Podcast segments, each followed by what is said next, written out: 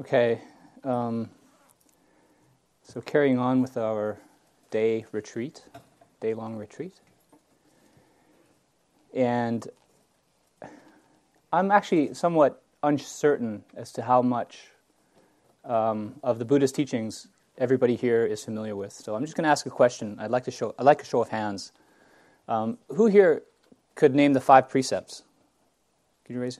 Let me rephrase that. Who here cannot name the five precepts? Okay, just checking. That's uh, it's worthy of a review. Um, yeah, exactly. See, somebody says, "Why is that important?" Uh, so this is worth mentioning. It was interesting. We did a, um, monastic retreat with Ajahn Pasanno, uh, Thanksgiving retreat not long ago, and uh, people seemed really inspired and kind of they really enjoyed it. And they said, you know, one of the things that was so amazing was how much, uh, say, the precepts, virtue, was spoken about, and it's it's something that in American Buddhism in the West it doesn't get all that much airplay, as it were. And if we're going to talk about simplification, um, I'd just like to just really briefly touch on the five precepts, uh, because the five precepts, uh, these are not the same as like commandments that, say, Lord Buddha has handed down to us that we have to obey, but rather it's just simply uh, a notion that these breaking these five precepts leads to complexity, is one way of putting it. Uh, leads to turmoil, uh, leads to as I described it the other day, it's, uh, it's sort of like a, a little act of betrayal of the human community. Uh, because the five precepts, essentially, especially the first four, the four moral precepts, essentially is like you're, you're taking something that you don't have a right to take. And um, so just, we'll just review these five precepts really briefly. Uh, the first one is to ref- refrain from killing. Uh, to refrain from stealing, to refrain from sexual misconduct. And I want to say, I, I should just point out, I just saw a sign that said uh, that was pointing out the five precepts. And the third one was to refrain from sexual activity. And that's not actually the third precept. That's the third precept of the eight precepts. If you come to a monastery or if you're going to embark, say, on a like a, a spiritual retreat or monastic retreat or something like that, you might take the eighth precept eight precepts, in which case the third precept is to refrain from sexual activity at all. But that's an active renunciation, that's not a moral precept. But what is a moral precept is to refrain from sexual misconduct, that is, sexual activity that causes suffering to, to another being or to yourself. Okay, it's very simple. The fourth precept is to refrain from uh, lying or harsh speech, especially lying, false speech, which just causes confusion in the world, inevitably. And then the fifth precept directly is not a moral precept in that it doesn't harm others in a direct way, um, but it's to refrain from drugs and alcohol, um, which is a moral, pre- which is a precept in the sense that when you're under the influence, uh, say especially of alcohol, but of any drug or anything that causes heedlessness, you're that much more likely to break the other precepts. So you just think, I'd like, you know, I often just think to yourself, if, if and I'm not, I'm not suggesting prohibition is a good thing, but if there was no alcohol in the world, just how much less suffering there would be in this universe? Quite a bit.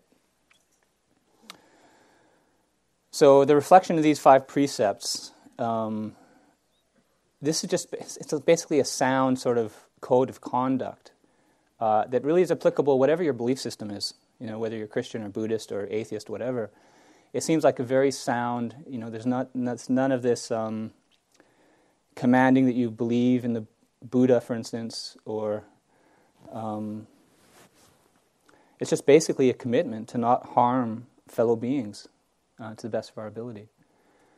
So, the reason I just wanted to mention that is in terms of simplifying, um, this is often a starting place because sort of just getting, getting this part of our life you know, in, in terms of Buddhist practice, this can be this is a legitimate part of Buddhist practice, and I mean, just this much can take a lifetime to get you to kind of get under your control.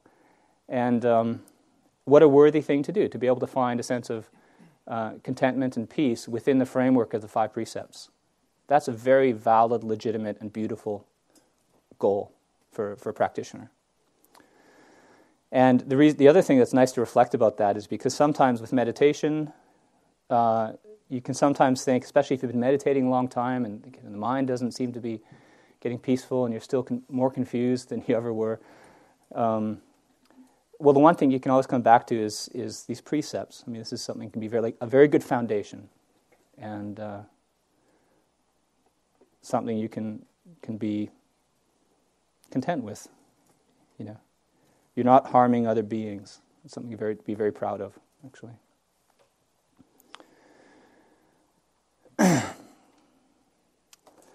but these this 30 minutes, I just wanted to touch on that. But now I'd like to go into what I think my part was to talk about letting go a lot. This morning was letting go a little, and now it's supposed to be letting go a lot. And uh, the way I'd like to talk about letting go a lot, um, let's see.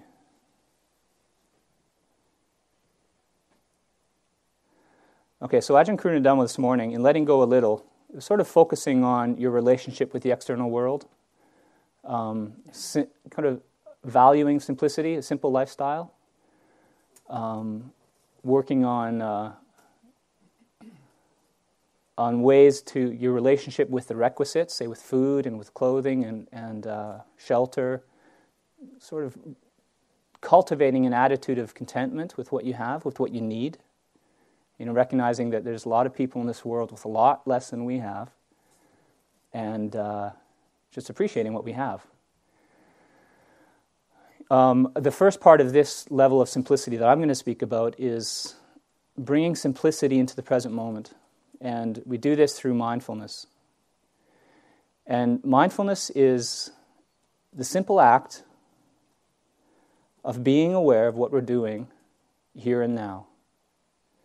So that's whether we are, say, walking somewhere, driving somewhere, sitting, uh, doing the dishes, um, whatever it is that we're doing, to simply do, do one thing at a time.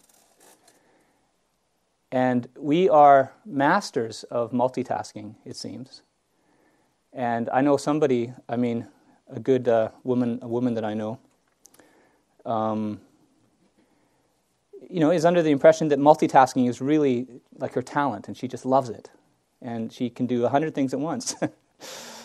and um, and she, it never even occurred to her that this is creating a certain level of agitation underneath her level of consciousness. In fact, she's incapable of doing anything but multitasking. and um, so, what's, what mindfulness is doing on this level is sort of recognizing okay, what, what's the purpose of my activity right now? And uh, having a clear sense that, okay, right now the purpose is to wash this one dish. You know? And you simply wash the one dish and you put it aside. Um, you don't have to do it in slow motion. Um, but you don't have to do it like super efficient. it's just a matter of doing one dish. And the peace and the beauty of that comes when uh, all that energy that we normally have going in the background that is sort of thinking ahead and trying to absolutely maximize the efficiency of what we're doing to the point of where it sometimes this causes us to be completely inefficient. When that sort of energy ceases and the energy and awareness comes into the present moment and you can just appreciate um, just the present moment. I mean, you're just washing a dish. It's a very simple activity. You're putting it away. And like I was saying earlier, to some people that will sound boring, uh, simply being mindful with the present moment. Uh, but that's because we are, at, at the time we experience it as boring, at that moment we are, we could say, detoxifying. And we are um, going through withdrawal symptoms of multitasking. So we have to, this is a part of our practice uh, from time to time to put effort, uh, a certain kind of effort and energy into simply slowing down and doing one thing and one thing well. And it's extremely satisfying.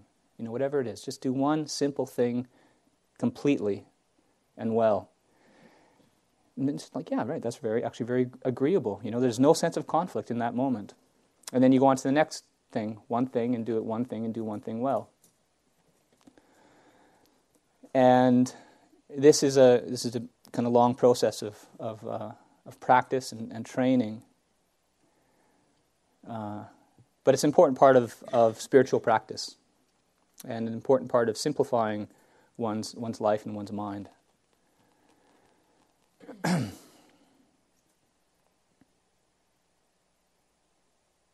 this goes under the heading of letting go a lot, simply because if this aspect is done well, it, it really is quite, it takes quite a lot of letting go to do something well. Uh, there's, there's such a tendency, so deeply ingrained in us, to, to rush through things and to, to be in some kind of automatic pilot mode where we're just going automatically and we're just going through the day. You know, and basically what's happening there is, is our life is sort of passing us by. Um, the, the hours and the days, it's just the kind of going through, and we're not really experiencing any kind of immediate um, the moment and the, the, fullness of what life is in the present moment. Uh, we're just very much an autopilot.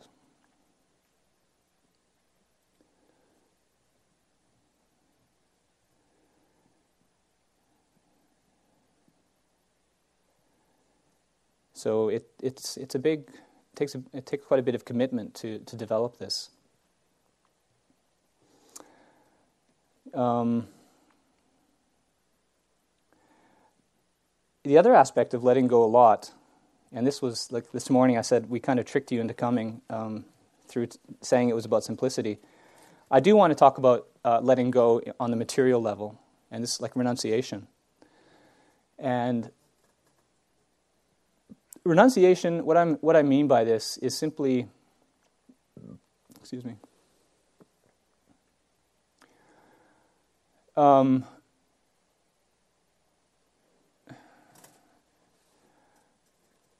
those things that we do in our lives that create complexity. Um, those experiences that we have this, this great desire to just simply have for me and my own experience and my own sort of, especially sensual gratification, uh, it can create a lot of turmoil in our lives as we kind of struggle to, to get this experience and to get the, the object and to, to maintain it and to keep it. And renunciation is a, a very simple act of, of taking contentment to a deeper level where we're saying, you know, this particular thing, I can either A, do without it uh, completely, or B, I can just do without my, my next hit of that experience. And it's something to really cultivate and practice um, from time to time.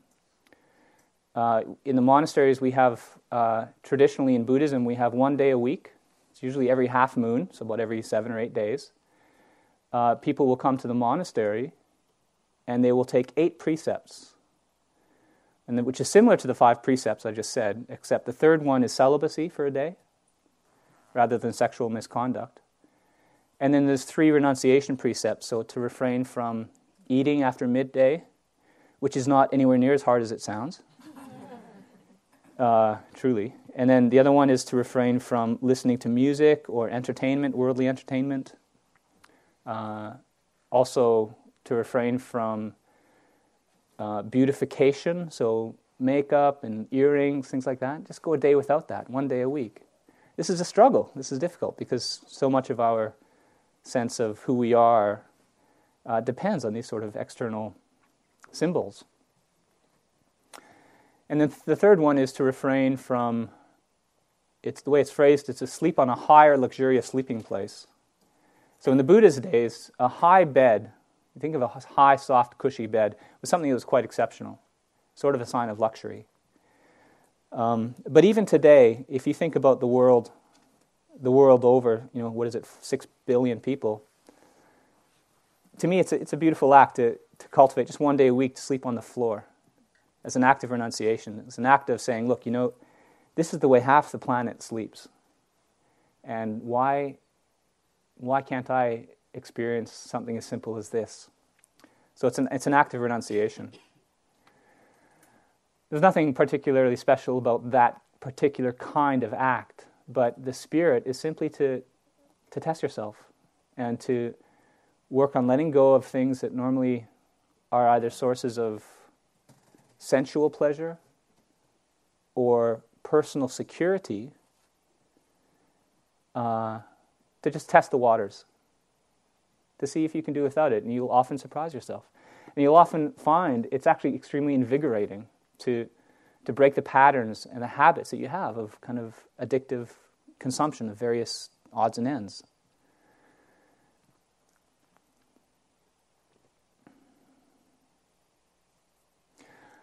Now, I just want to add as well, this came up not long ago with, with somebody staying in the monastery, just mentioning how, but you know, when they renounce certain things or kind of contain the senses, they just feel depressed.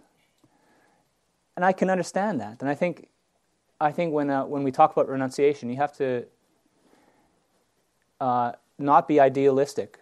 Don't get some kind of ideal that you're going to renounce this, that, and that, and that, you know, for the next six months as a way of cultivating contentment and, uh, and be mindful as to how it affects you. Because if it, if it leads to unwholesome mind states, if it leads to a sense of kind of depression, or you're not really, you don't feel that you, you don't feel the sense of purpose in your life, um, then you're not using it in the right way. So when I talk about the value of renunciation, it's not renunciation for its own sake. It's renunciation for the sake of cultivating wholesome mind states. That's why we do it. If it doesn't have that effect, then you shouldn't be doing it. Um,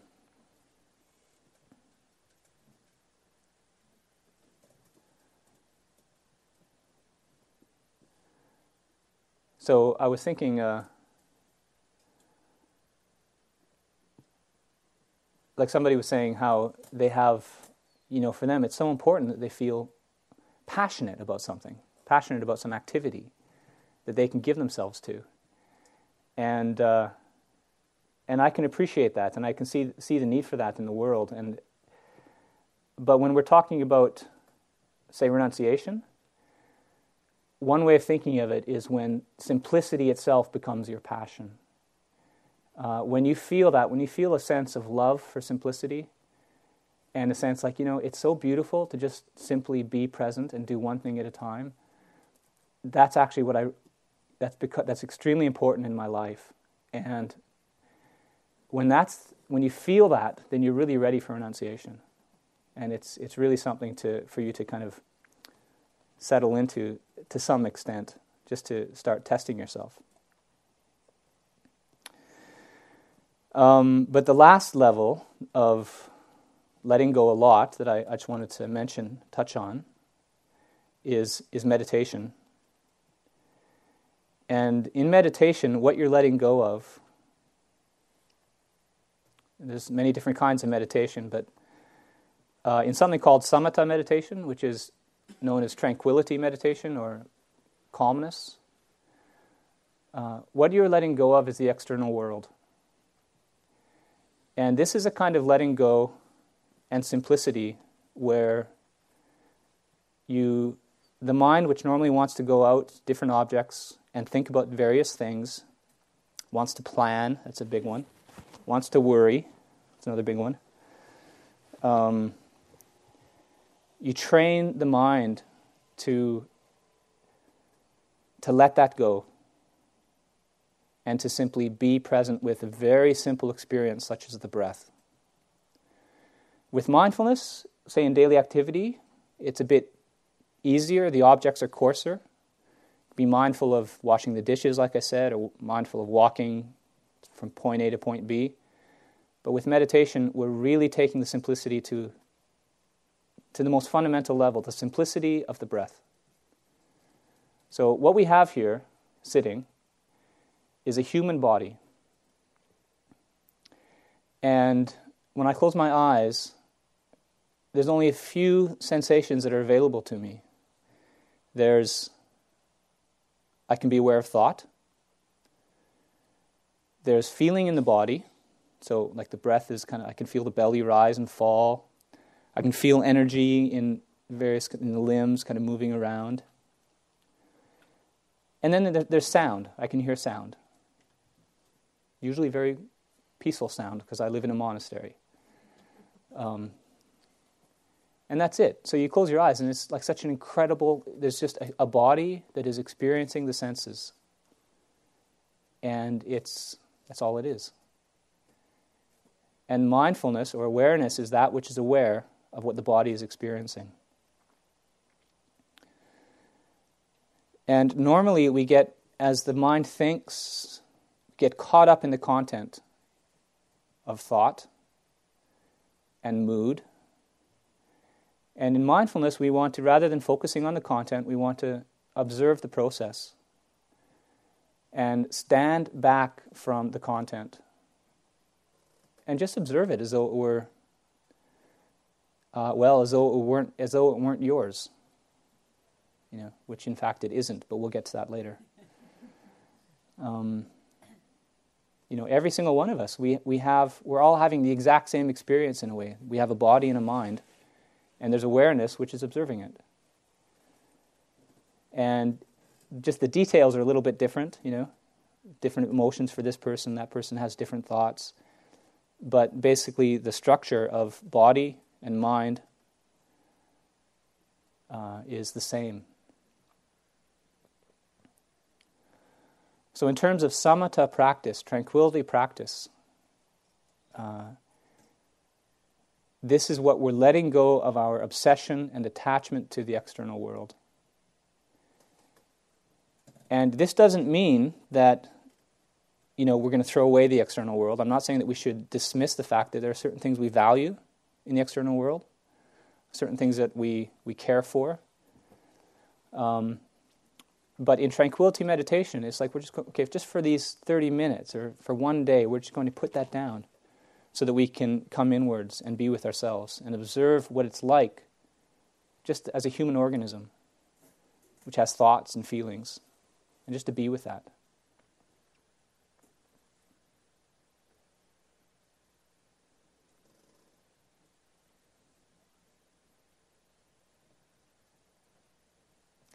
Later on, the, uh, when we talk about letting go completely, we have to rely on this ability to observe the body and observe the mind uh, for the sake of developing understanding.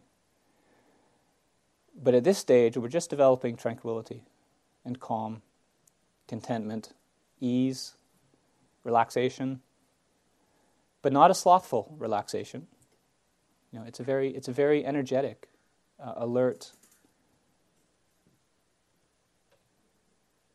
vibrant relaxation that we're trying to cultivate.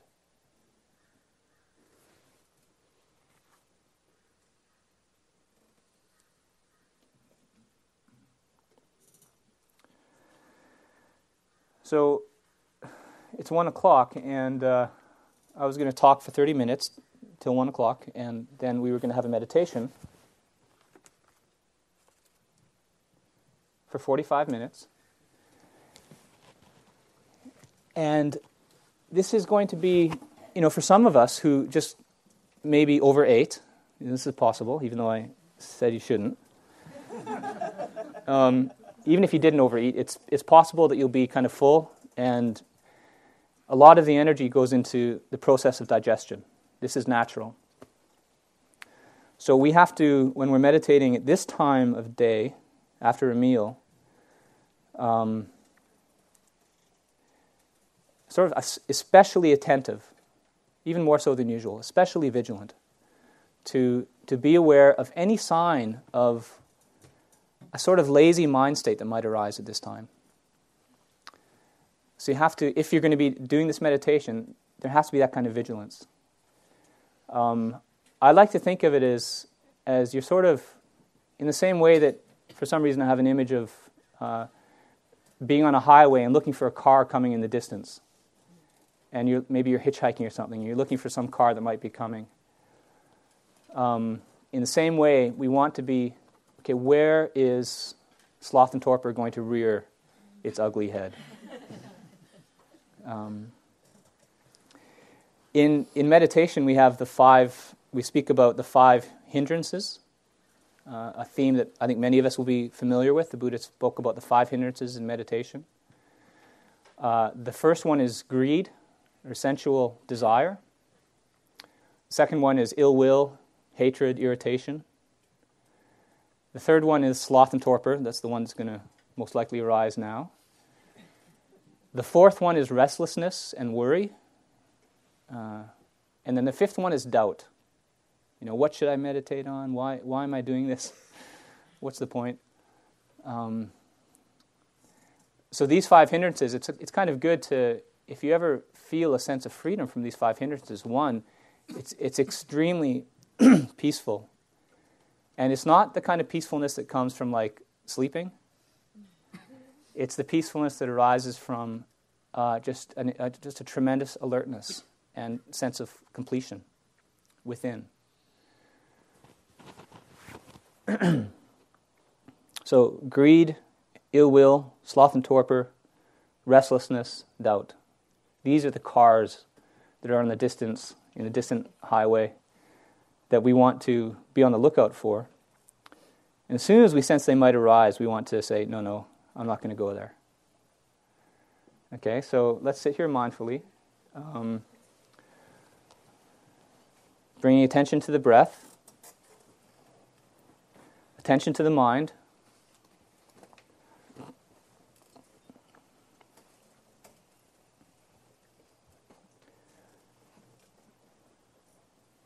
Putting a sense of energy into the posture.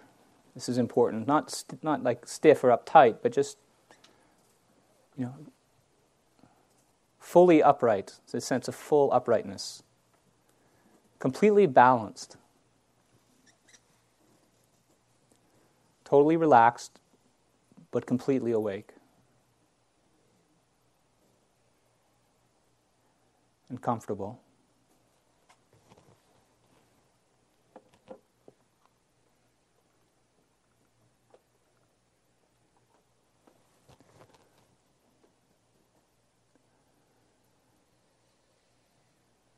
And just letting go of the external world.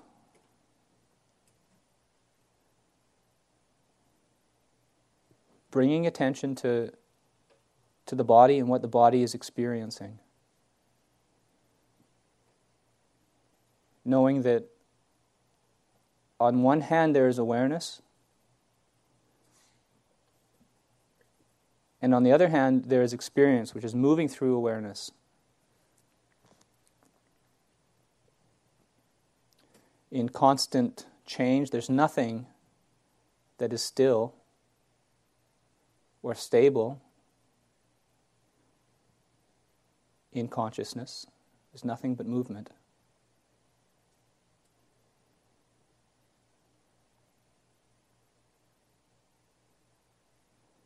And we're developing that alertness, clarity, precision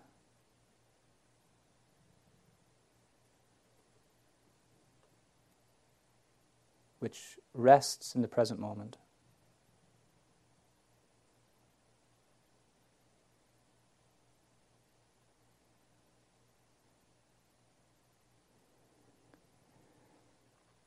And just one note if you do feel drowsy or a bit dull, you may find it helpful to open the eyes.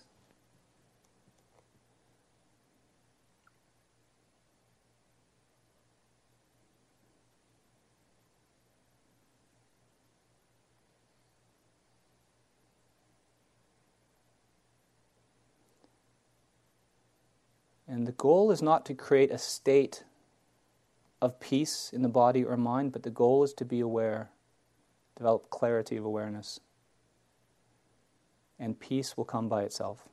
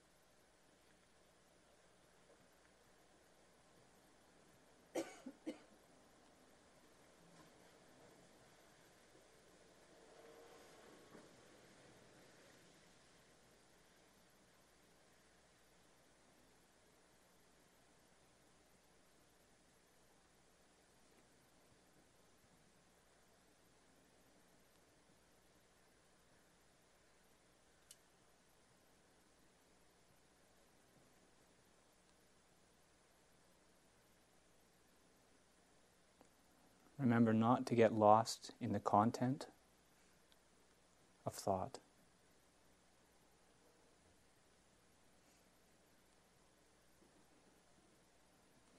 But to observe the process.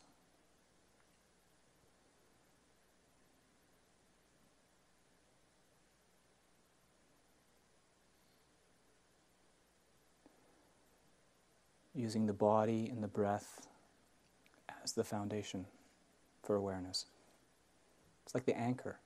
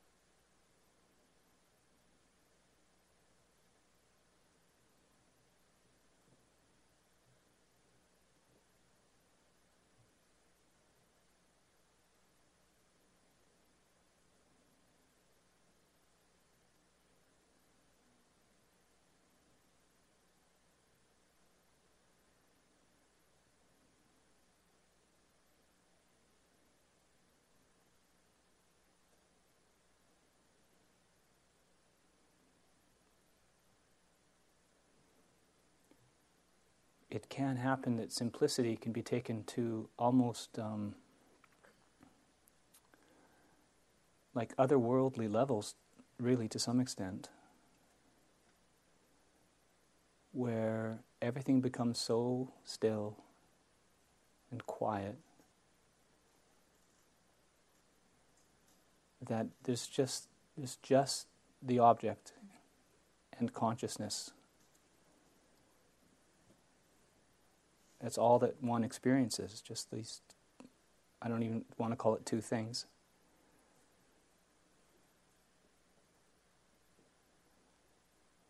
But it's a very deep sense of contentment.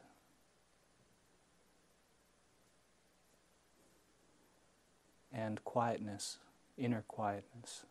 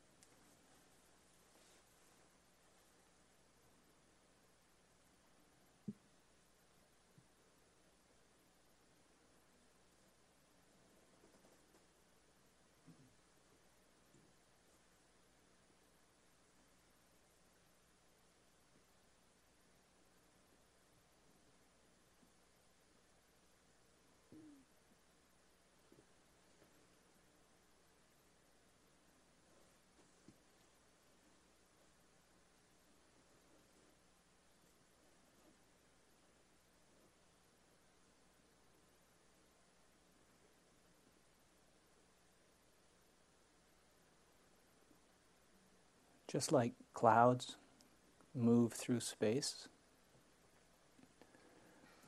so you can think of thoughts and feeling as simply formations that are moving through consciousness.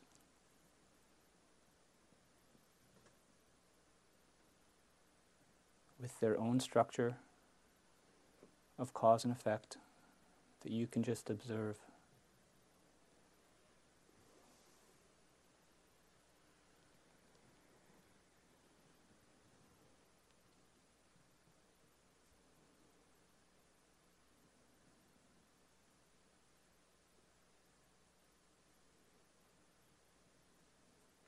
Just flowing.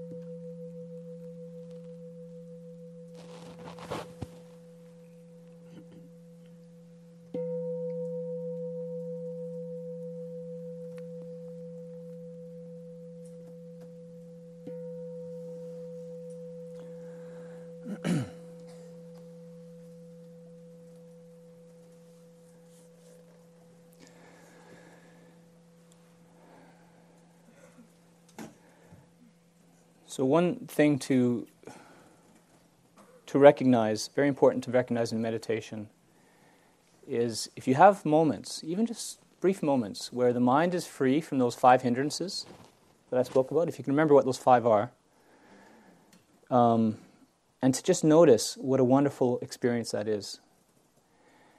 And whenever the mind drops into a hindrance, it usually doesn't recognize it.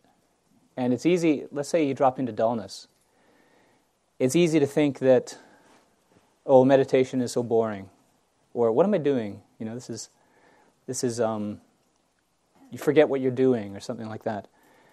And you don't realize that what's happened is a hindrance has arisen, and you've bought into it, and you're, you're playing along, you're following the hindrance, as opposed to recognizing this is a hindrance, and this is something that is actually the point of meditation is to, to observe this and to let it go. So to let the hindrance sort of wash through you and, and move through you and, and carry on. It's a whole process of learning how to meditate is to deal with these hindrances in a skillful way. And, and it's, a, it's a tricky thing because um, sometimes these hindrances can be pretty uh, persistent. And you have to really be committed to, to kind of working with it and uh, it's a it's you know it's a challenge. It's a it's a but that's what makes the the spiritual path so interesting. Um, is that it is a challenge. When we come across these obstacles, that we have to. These obstacles, basically, we've created them, you know, through the choices that we've made through our life. This is the, the law of karma. You know, we go through our life and we make choices and we, we act in certain ways. We go to certain events, we associate with certain people.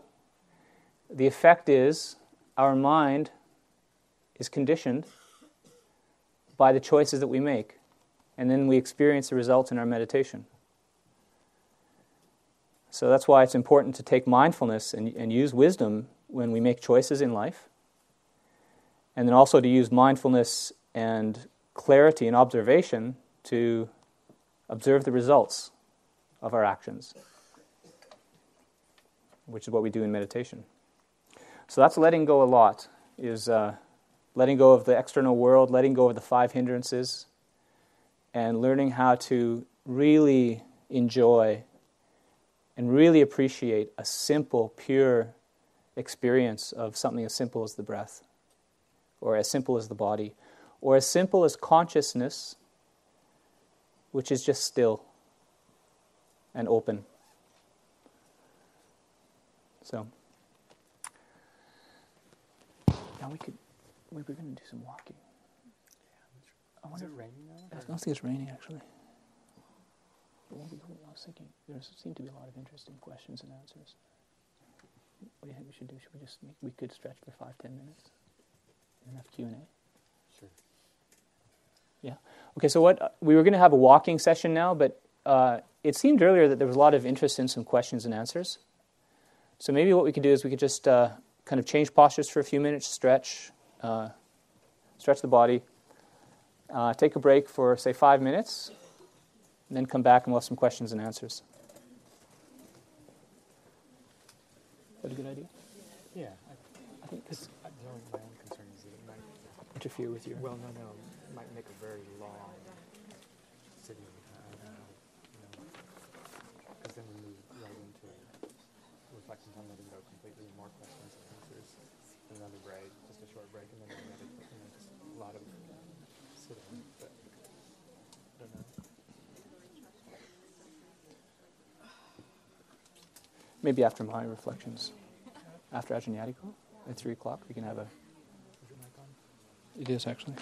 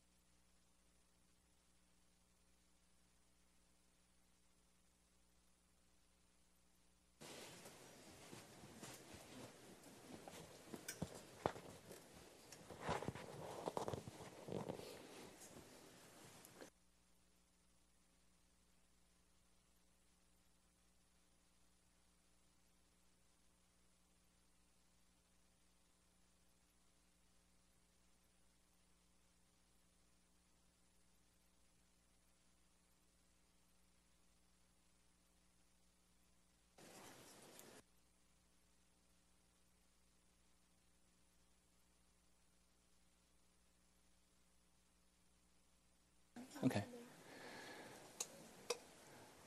Okay, so we thought uh, we'd. Uh, there seemed to be a lot of questions uh, earlier on this morning, so I thought we'd carry on with some Q and A.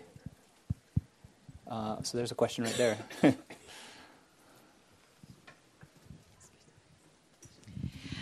I imagine this is a fairly frequent question in our culture, and I wonder about this. And then I think, well, maybe it's because our culture is different from the culture in which the hindrances were first um, described. But why isn't one of the hindrances um, the feeling that we reinforce in ourselves so much in our culture of uh, victimization and feeling sorry for yourself and feeling that others have wronged you? And you know, it, it seems to me in our culture that we waste hours of time in that kind of behavior, and it certainly comes up in meditation. right. Um, well, I don't know the exact reason. I mean, I could give you theories, perhaps. Um, I mean, we uh, there's certain strands, say, of the Christian uh, tradition, which sometimes can provoke a sense of guilt in people. I mean, I think that's certainly a root, possibly. But whatever the reason is, I don't think we should, should worry too much about why. But what we want to focus on in meditation, anyways, is simply the clarity of mind which can observe those, those feelings arising and then not identifying with it. Now, that's not to say that there's not something that has to be investigated and understood on a psychological level.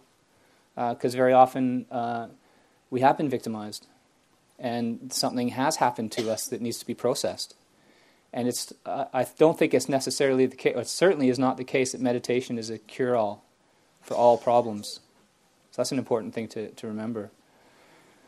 But what it is, is certainly whatever our past experiences, the skill of meditation, what we're trying to do is to not identify with the thoughts, not identify with the feelings, not to analyze them. That may be something that's useful outside of meditation in another context, but not during our meditation. We want feelings, thoughts to arise and to let them go and pass away. And we might find that through not identifying and not making stories around me and my problems, that actually that will solve some of our problems. But again, not necessarily, and it depends on individuals' experiences.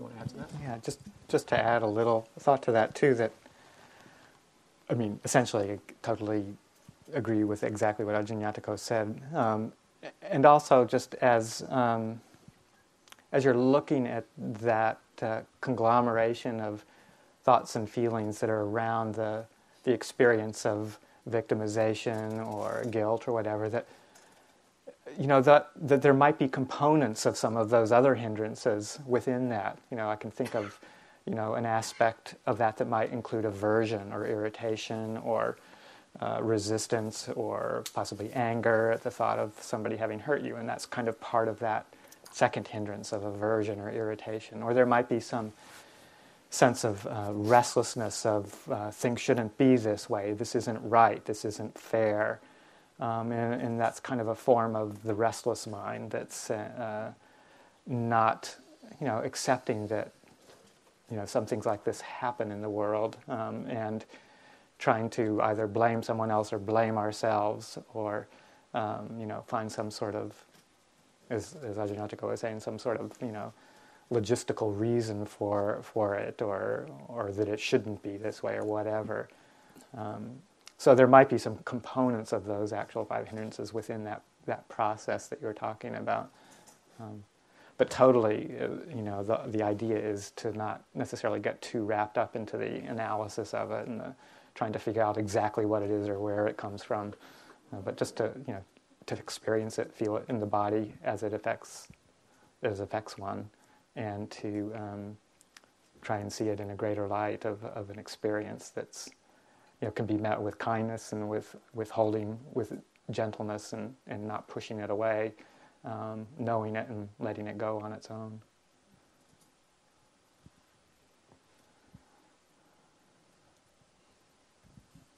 Hi.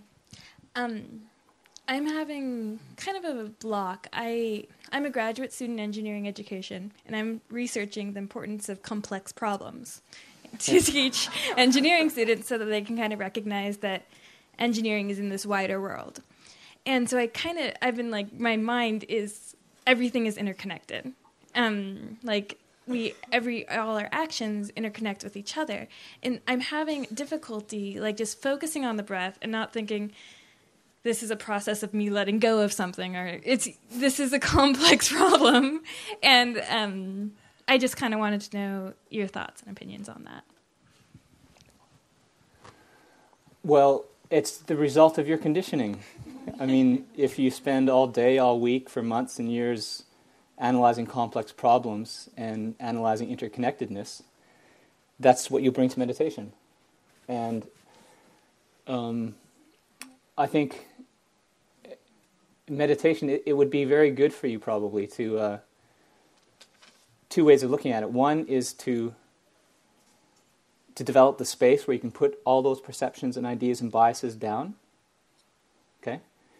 And just put them down and experience in a very kind of raw, bare way what's the present moment, rather than jumping into thought and saying, okay, it's all interconnected, you know. That's immediately memory. It's based on memory, uh, based on what you've learned. Um, Maybe it is, maybe it isn't, but what you can say is that this experience is like this. And that's all you have to do. Anything more than that is complicating things. Um, but then the other thing is, is like I was saying earlier, sometimes an effort to to just be an effort to just be simple in the present moment sometimes just doesn't work and the mind just refuses to settle in which case you have to settle sit back and let the mind go and just recognize this is okay and this is the result of its conditioning it's not me uh, it has nothing to do with my problems it's just simply this is what a mind does when it spends so many hours a day analyzing complex problems and not to identify with it. Um, and, and that will gradually, over the years, that will create, help condition a sense of greater simplicity in the mind. And s- simplicity, let's not be uh, vague here. I don't mean like inability to deal with complexity, right? That's not what simplicity is. Simplicity is the ability to experience completely the present moment.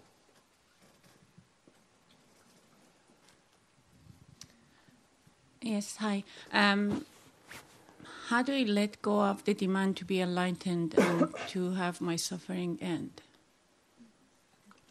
What was that? I'm sorry. How do I let go of uh, be, this demand to be enlightened? The demand to be enlightened? Yeah, I do have this. Uh, Demands? yeah, and I, I read, I listen, I try to educate myself, and yet I am not enlightened. I do have suffering, uh, and I do experience it, and I get frustrated and upset. Why do I still experience it? I want to be enlightened, and I'm not. Right. Okay. Well, uh, two things. One, I just want to say sometimes it's said like in in the West you hear this a lot. Like, okay, uh, the desire to be enlightened is a desire, and therefore that's a hindrance. And I kind of agree. I see what they're saying, but I, I want to just point out that the desire to be enlightened is a very beautiful, wholesome desire. So I don't want to in any way dismiss or or kind of say that you shouldn't have that desire. As far as desires in the world are concerned, that's one that's beautiful and wonderful. So give yourself a break on that level. Um, but then on the other level, it's also true that that desire, uh, in one sense, you actually want to cultivate that desire. Uh, I'm speaking in general. People should cultivate the desire for enlightenment. I think it's a very wholesome desire. And it should be encouraged in our culture, in our families, in our lives. Uh, but then you'll also notice uh, it's one of those desires that uh, it's self correcting because, excuse me, um, right, you get frustrated when you're not enlightened. It's a very kind of simple process. And it's that very suffering. When you're engaged in the process, when the mind is awake, alert, you're looking at the present moment, moment experience, and there's frustration because you're not yet enlightened, that's a time to let it go. But when you when you're thinking about your life, organizing your priorities, thinking about your values, enlightenment really should be. Uh, I'm suggesting should be at the top of the list. But when you sit down and meditate, and there's that striving and pushing, that's not the time to cultivate it. If you're starting to fall asleep, then that's the time to cultivate it.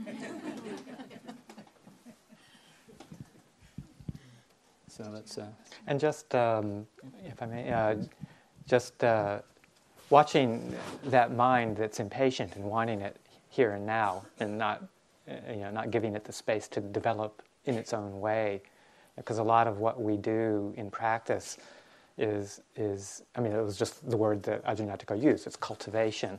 So we prepare the ground, we sow the seeds, we water the plant, we take the weeds out as best we can, but we don't reach it down and try and yank the, the plant up. You know, if we if we reach down and take this tiny little seedling and try and yank it up and make it grow faster than it's going to by nature, then we just destroy it. So we have to to sow the seed and cultivate the ground, um, but not rush the process. We have to allow it to unfold in its own natural way, and that's going to be totally dependent on you know w- what you've brought to the present moment, your your history, you know all the uh, inclinations from the past, and that's really variable for, for people. Some people, it's a, most people, it's a it's a long process. Yeah. So patience. Did you have an update on Ajahn Amaro? Where's the questioner? He's over right. That's Uh, Frank. An update on Oh. Ajahn Ajahn Amaro? Just we that he's he's doing pretty good. pretty good. Pretty good. I mean, I haven't heard much actually. Not recently. He's ensconced at Amaravati, being the abbot and doing his thing. Yeah, Okay, thank you. you're welcome. Hello. Um, Hello. my whole life since I was very little, I've been a worrier. You know, I'm just worried about the future, the past, everything. And um, whether I'm happy to be where I'm at or not, worry, it's just, it's always there. And um, I was wondering, like, meditation is one thing, but in the moment, like, if you have any, any, like, suggestions or things you've done for when that starts to, like, you know, for when you're trying to do your dish, but something else comes into your head. And it's like, how do you, I don't know, do you have any, I, I, you've spoken a lot about it, but I'm just curious if you have anything else. Go ahead. Okay. Um, sure. Um, just slide aside before I get to the point of the, of the question is, is that uh, I remember an occasion where I, my third year as a monk, I went to uh, Chithurst Monastery, which is in England, and spent a year there. And uh, there was another monk and I sharing a day room um, during the day. And after a few weeks of not really it was my it was my first time there, and we had just met each other. And uh, after a few weeks of not talking a whole lot, just sort of kind of feeling each other's vibes out, he and chatting a little bit. Uh, one afternoon, we were sitting there quietly, and he he looks up at me and he says, "You're a warrior, aren't you?" And I said, "A warrior? Yeah, I never really thought of myself as a, war- you know, a spiritual warrior, you know, kind of stuff." And uh, I was just kind of puzzled, and I, and I looked at him and I said, I said, well, I, you know, I never really thought of myself in that, in that line. And, and he said, well, he says, I could tell that you are because I'm a warrior too. I worry a lot. and you do too. I, oh, he was just saying a worrier. So he picked up on something that was a, you know, a trait of mine. So I can totally identify, you know, that worry is a, you know, it's a real kind of hindrance. It's a real feeling, um, an experience, um, and something that actually a lot of people deal with. Uh, and you know, whatever its causes, whatever its roots, um, you know, in uh, it's sort of a, a delusion-based hindrance, um, not seeing things clearly, um, uh, kind of imputing a lot of uh, unrealities on, on the world around us. Um, but it's, it's a, you know, it's a unpleasant emotional state. Um, and I think actually just r- recognizing it just as that um, and not, and just reminding oneself over and over and over again not to believe in the object uh, of the worry because it, you know with a lot of these emotional states, and I find it's really true, particularly with anxiety or worry, uh, or fear-based emotions or things like that. It's it's kind of this underlying habit or this underlying tendency that um, is searching for an object, you know, and it might find, you know, and it'll find one eventually, um, and then you know, then there's this kind of sense of uh, solidification or identification around it because it's found some sort of object to attach itself to and live its life, you know, in the real world. You know, oh, okay, now I've found the reason for it. Ah, you know, um, then you can really move into it uh, and make it a real, exper- real experience. Um, but if you can just keep it back on the level of the experience of the anxiety or the worry itself and kind of just don't believe the object that you've attached it to, um, then that'll go a long way in towards dispelling the resistance or suffering around it. Um, and the way that I find is the best way to do that, as with any kind of strong emotion, is by feeling and experience it in the body. Because what the mind wants to do is go to a mental construct or an object or a situation or a something to put, put it onto.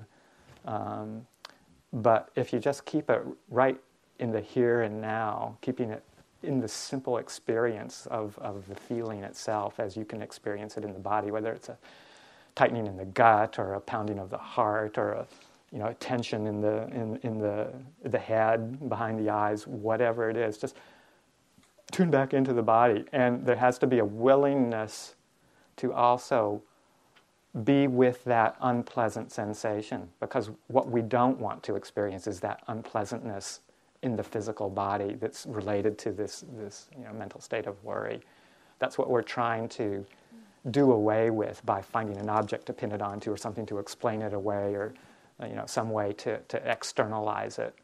Um, but if we allow ourselves to, you know, bear with it as a physical feeling, as a feeling, you know, um, and can just say, okay, I'm brave enough to just be with this, you know, pounding heart or this tension in the head or whatever, this, you know, incredibly tight gut. If I'm willing to be with that and just breathe with it and not push it away and just to hold it with a lot of space and uh, kindness, then it just goes a whole long way in terms of simplifying the whole experience. And then if you can attend to it in that way and watch it live its life out, then you don't have to find an object to pin it onto. Yeah.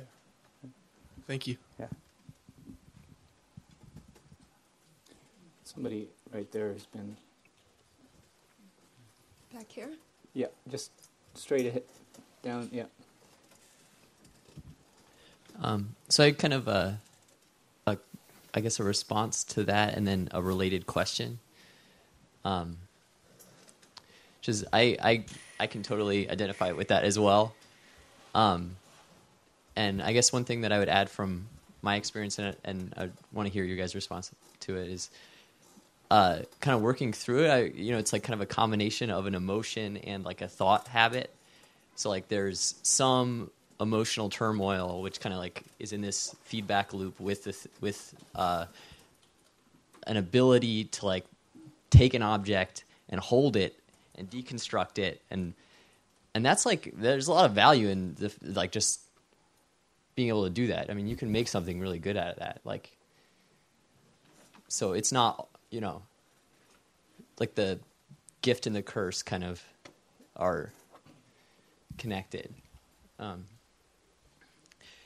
and uh, so the related question was, uh, I was actually uh, I was like cleaning out my bookcase yesterday, and uh, it's like kind of symbolic in a way. Like read all these books, right, and kind of culling the herd. Like what of all that I've read, what do I think is worthwhile, and what uh, what do I think is worth throwing out? Um, and I was just kind of thinking as I was like stacking them, you know, getting them ready to sell or whatever, like I feel like I've kind of been stumbling through the woods for uh, a couple years now, in a good way, in a good direction. Um, but there's but like stumbling out of the woods onto this path that has been well worn for like 2500 years um and just like this kind of voice of like quit trying to figure it out yourself dude just just just walk the path and shut up. um, what would you in in uh, what advice would you have for a layperson? Like, I feel like from an academic point of view, I can be like, okay, I'm going to go to this, this university. I'm going to these are the requirements. I can take these classes, and I know I realize that this is like a different kind of this is not the achieving kind of thing, but structure and accountability in a spiritual life. Where do I get that? Did you say structure and accountability? Yeah, in a in a lay lay person spiritual life. Well, I think whether you're a lay person or a monastic, uh, the path is is similar in some ways. It's sila samadhi panya, for those who are familiar with those terms, and uh, uh, it's really just a matter of finding an environment that can support your practice of, say, virtue, and uh, support your practice of meditation where you can get regular. It's really important to find an environment where you can get inspiration and somebody who basically really affirms your spiritual values because because there's not much of it in the world. And uh, it takes some searching. And then it also takes a lot of discernment. I mean, um, so here, where my monkish uh, biases may come through, there's, there's the, the suttas that the Buddha taught, and these are very important part of, of uh, spiritual practice for, for one level of Buddhist practice. And uh, for somebody who's very, who's really interested in walking and cultivating the Eightfold Path, it's really important to understand what the Eightfold Path is. And it's not just a matter of, you know, like meditating and just sort of doing what feels right. Um, there's actually a very defined path that actually takes structure and uh, and commitment. So it, it, it's kind of a general answer, but not knowing the specifics of people's lives and so forth, I can't get too specific. But um, you know, it's a matter of of uh, first learning learning about the path on, on the level of understanding and memory to be able to remember it, to know what it is. Uh, then, sort of putting the rubber to the road and kind of uh, working at it, and then experience it. And that's basically all I can really say. Somebody here? A question?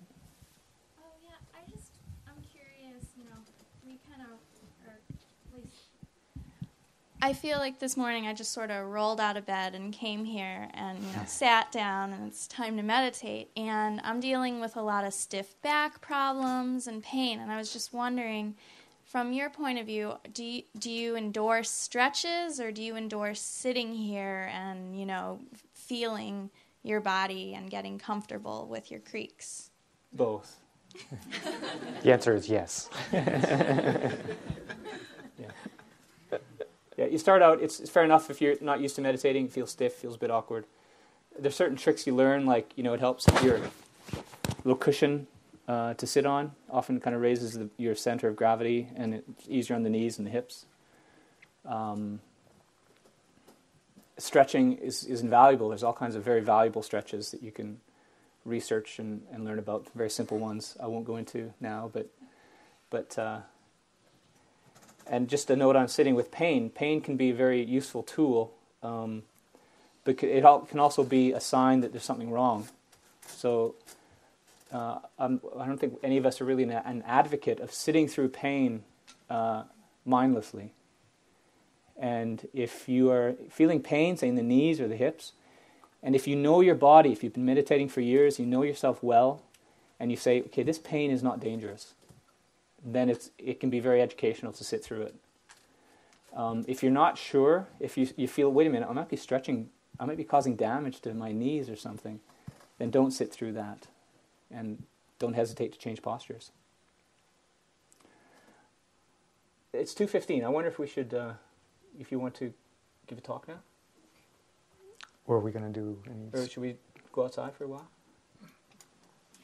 Yes, I hear a little bit of outside. Let's go outside. Get fresh air. Get some fresh air and uh, reconvene in 15. Sounds good. Yeah, a short stretch, a short walk, breathe, do a little bit of walking meditation if you if you want to take some time just to choose a path of 20, 30 steps, go back and forth for a little while, wake up the mind. Just 2:30. Yeah, 2:30, 2:35. A short a short walk.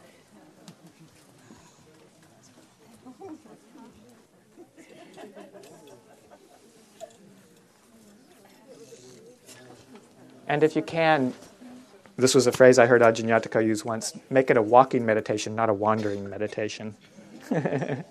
so, really try and practice mindfulness, being right here, right now, not losing your uh, awareness.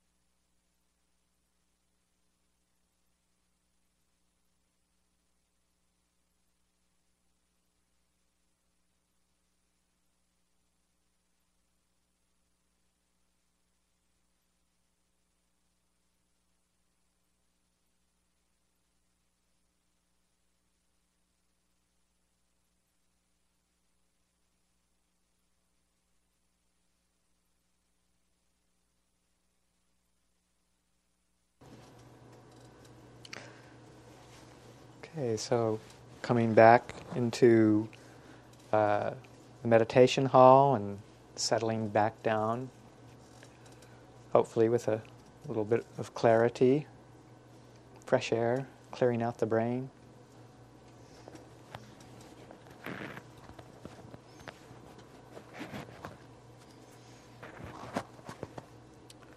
Settle back down into the sitting posture and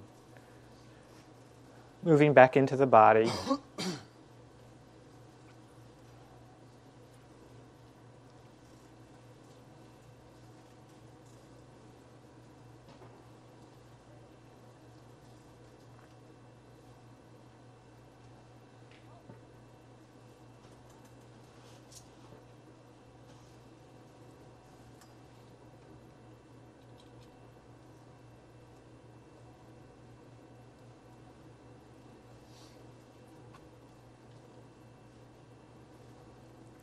So the teaching of the Buddha um, ultimately points to this um, total ending, this total cessation of um, dissatisfaction, of suffering, uh, unsatisfactoriness, stress, different words that have been used to um, describe a complete state of freedom that uh, that really uh, is a potential uh, for the for the human life.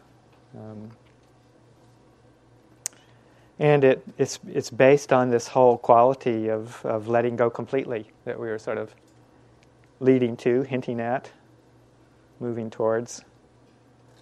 Um, the uh, subtitle for this uh, uh, this day long was, um, in addition, it, it, uh, we had the simplicity and and um, transcendence, and the subtitle being uh, Freedom is just another word for nothing left to lose.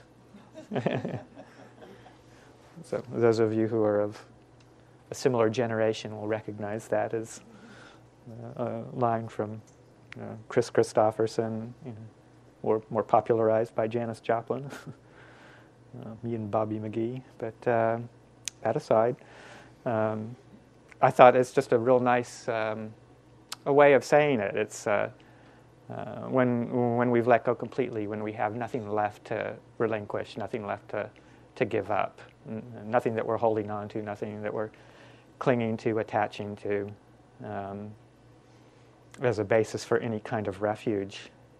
When that process is complete, then there's freedom. And it's not that we can't experience that in little bits along the way, that, that uh, hint of, of freedom, that sense of what it might be like to let go completely. But until, uh, until we've experienced it in a very deep way, it's, it's a, um, a perception that we can cultivate uh, that is a basis for faith in the practice, keeps us going.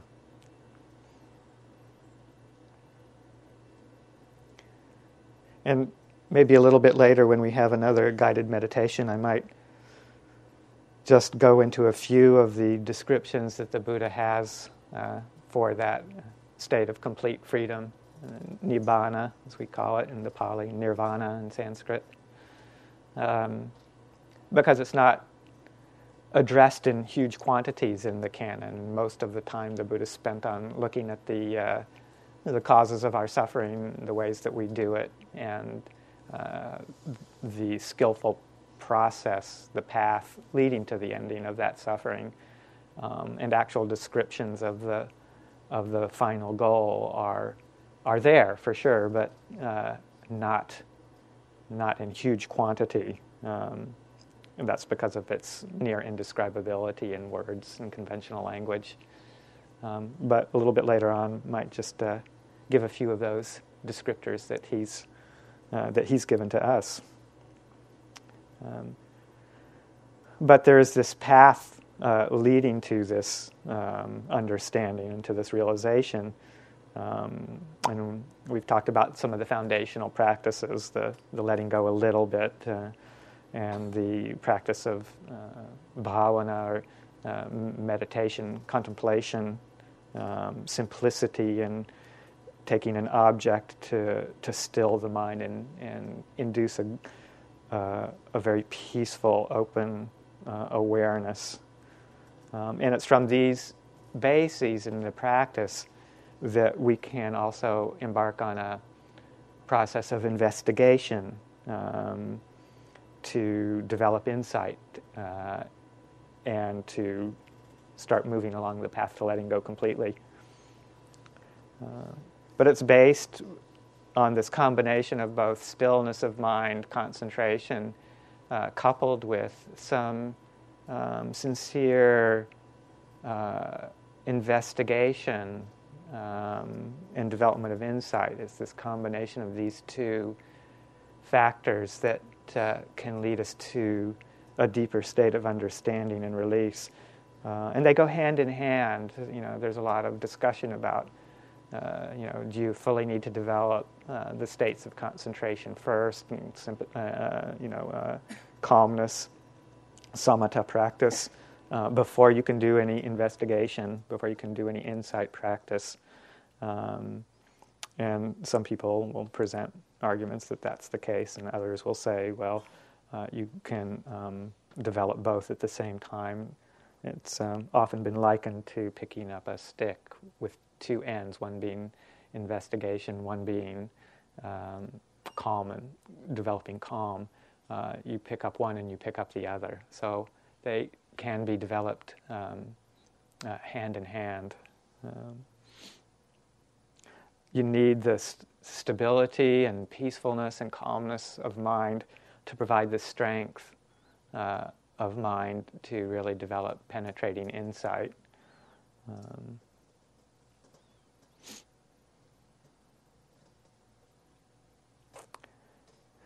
the way that the insight practice uh, is often presented in the, the traditional scriptures um, is um, with a, a, just a very simple investigation of the process of experience, um, how we see the, the realm of conditions, how we uh, experience the world.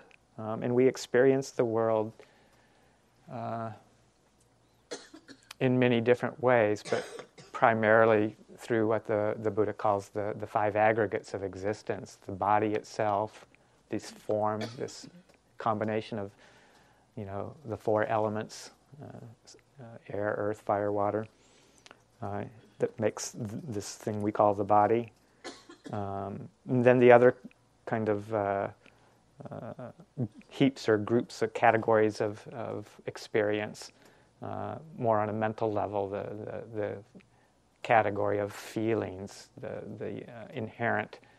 Um, not so much tactile sensation type of feelings or, or emotional kinds of feelings, but more just this feeling of any experience having a quality of pleasantness, unpleasantness, or neutrality. That's what the Buddha means when he talks about feeling, uh, this sort of aspect of experience.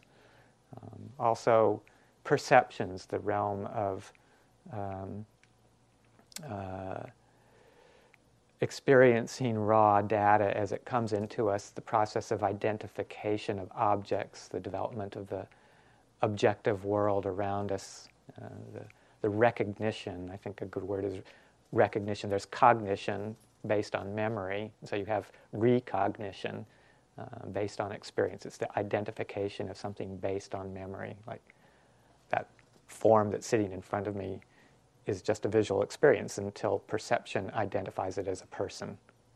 So it's recognition, that's perceptual process. Mental formations like thoughts and emotions and volitions, uh, intentions, those are mental formations. And then the experience of consciousness itself. This is the, the, the mental realm.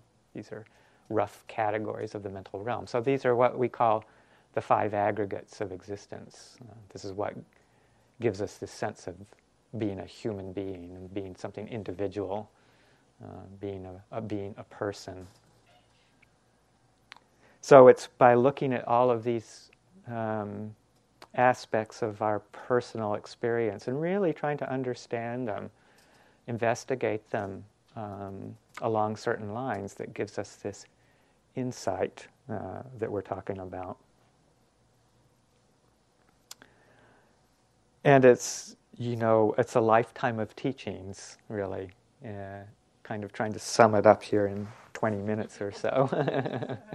but just to give people sort of an outline or a hint or, or a reminder if you've already studied this in, in depth of, of the path. Um, and uh, we take one by one um, these different uh, areas of experience, body of body and mind, and start to investigate them very closely uh, from a still place in the mind. Um, uh, it, it's a process of uh, seeing all of these experiences uh, along the lines of what, he, what the Buddha calls the three characteristics the characteristics of uh, impermanence, the characteristic of unsatisfactoriness, and the characteristic of not self. So that's anicca, dukkha, anatta. Um, and we take that as our focus in meditation. Um, we take something like the body, uh, and from a very still place of mind, we investigate the body, um, the characteristics of the body or the experience of the body. Um, and we reflect on it and, and, we notice it in its changeability. We contemplate it in its transience and its impermanence. Um, and we do it in a very deep way, in a very, from a very still place in the mind, so that we can see this process of the body, this experience of the body, in its arising and in its uh, cessation, uh, in, the, in the moment, right here and now, um, how it's always constantly changing and moving, um, uh, and uh, arising and ceasing, really, as an experience. Um, and the classic train that the Buddha talks about is, is that once there's that deep insight into the transiency or the impermanence of the body, um, then there follows the insight of, of uh, unsatisfactoriness. That you know, um, how can we take refuge uh, in the stability of something like the body or the feelings or the the mind? Uh, how can we take refuge in, in an apparent stability? But realizing um, that it's inherently unstable. If we see it changing, constantly moving, uh, never the same, um, then it's uh, not a place where we want to take refuge uh, because it won't give us that everlasting or ever or that long, long-term sense of, of um, satisfactoriness.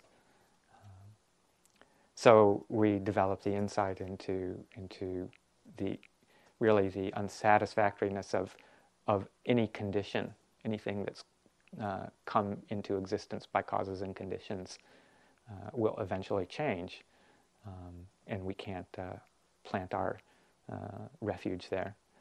Um, and then from the inside into that, those two characteristics of, of anicca and dukkha um, tends to come more of an understanding of the characteristic of anatta, of not self of not being actually in control ultimately of our of our body, of our minds, uh, of the experience. That it's um, something that um, is all uh, uh, a result of causes and conditions, um, but that uh, perception or illusion of um, a sense of self, of me, uh, or of mine, or of myself, um, that's so ingrained. That's kind of the root misperception of experience that almost all of us are, are under the sway of uh, most of the time. Um, uh, and that that understanding, that release from that misperception, um, is uh, often the result of, of a deep contemplation and a deep understanding of uh, the impermanence and unsatisfactoriness of, of uh, conditioned realm. So it's a, it's a deep and long um, process, um, but it's one that we can start right here and now. We don't have to wait. We can start bringing these reflections just into our daily life um, into our daily practice uh, just by considering them, uh, considering them first on a intellectual level and then bringing them deeply uh, into our practice in periods of meditation. Um, and kind of the way that uh, it's described as, as working towards this uh, ultimate letting go, this ultimate freedom, is um, when there arises this um, understanding on a, on a deep level of, of these three characteristics in, in regard to, to all of our experience, then um, not only is there this um, deep sense of, of peace and simplicity that's starting to, to come into our experience, um, but there's also um, a natural um, turning away from that which is fool- has been fooling us all the time. Um, we've been, in a way, we've been enchanted by the uh, the illusion of stability of of uh, um, of conditions. Um, uh, we've kind of voluntarily entered into this state of of uh, confusion uh, because it supports our quest for, for happiness in a, in a short term way. Um, but once we started to see a bit more clearly into it, there, we're not so enchanted by that process anymore. We're not fooled by it. Um, and so the Buddha talks about this quality of disenchantment, not in a negative or an aversive or a, um, avoiding kind of a way, but just sort of as a natural result of realizing that it's not quite working anymore. Um, and so there comes a, a sense of, of, letting go, um, letting go of dependence on that, that realm of conditions uh, for giving us a sense of, of happiness. Um, and with that kind of sense of disenchantment um, uh, arises a similar quality of dispassion, again, not of aversion or turning away from or indifference or um, you know any kind of negative uh, wanting to avoid, but just sort of as a natural. Okay, well, huh, this isn't this isn't where I want to to rest my uh, rest my rest my attention, where I want to uh, hang my hat, so to speak. Um, and um, that sense of disenchantment, dispassion, leads to a real, almost, you know, sort of the emotional quality, you know, of, of letting go. Uh, it's just uh, of relinquishment. Um, there's a lot of words that the, the Buddha's used uh, in different teachings uh, from the suttas. Um, in the Dhammacakka Sutta, if you've ever been in our community and chanted that with us, that's the first discourse of the Buddha. He talks about this kind of um, release or relinquishment in different terms, cago, patinissaggo, mutti, and alayo, which is sort of this, this giving up, this giving over, handing over, relinquishment, abandonment, um, uh, non attachment to this, this craving mind uh, this mind that's always seeking satisfaction in external circumstances, um, whether they be external circumstances of the world or of the activities of the mind. Um, and it's a relinquishment, a giving up, a, a, a letting go um, of dependence on, on these things that we've depended on for so long. Um, and it's not, a, again, it's not a, an aversion it's not from a state of aversion, but it's from a state of clearly seeing that that's it's it's not going to ultimately give us the sense of peace and happiness that we're that we're looking for. Um,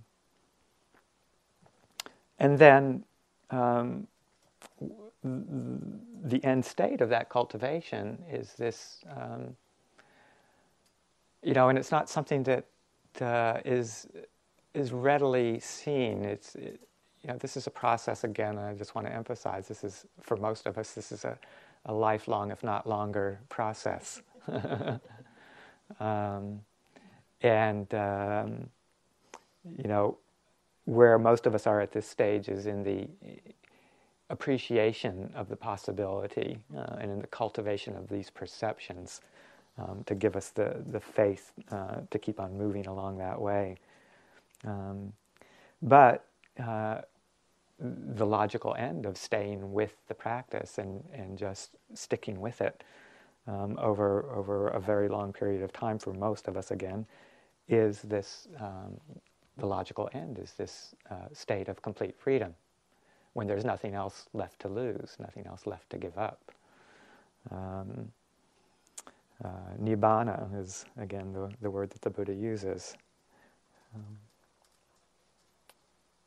so I just wanted to just kind of real briefly um, talk about this and talk about the general process of this investigation, um, uh, this development of what the uh, Buddha calls, you know, the wisdom faculty, the seeing, seeing the world just as it is, uh, without imputing any of our own um, uh, beliefs or, or ideas or uh, opinions or views uh, on experience. Um, just seeing it in its more basic nature and really seeing these three qualities this transiency, this, this uh, inherent unsatisfactoriness in that which is unstable, uh, and the, the quality of, of, um, of not self. This isn't uh, a process where there's a, uh, a self or a soul that's in charge, uh, directing this process. Um, and with that constant recollection and constant bringing up of those perceptions and contemplations uh, can lead us to this state of, of complete letting go, um, uh, which then gives us, as Ajahn Chah said, that complete peace. And uh, a little bit later on, when we do another meditation, like I said, I'll just maybe uh, read a few passages from the scriptures that I think are uh, lovely, uh, brief descriptions of how the Buddha refers to those Uh, uh, insights, those uh, realizations. Um, but for now, I'm going to pass it on to Ajahn Yatiko for a few thoughts on letting go completely.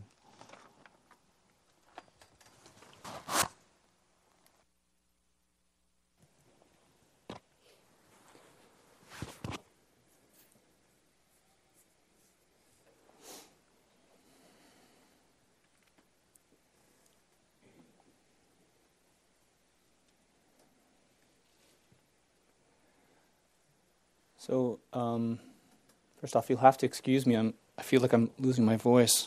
Um,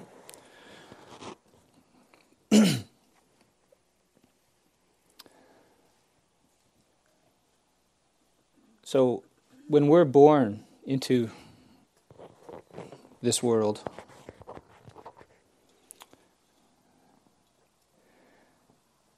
as little babies, um, naked, and with, with five senses and with a mind.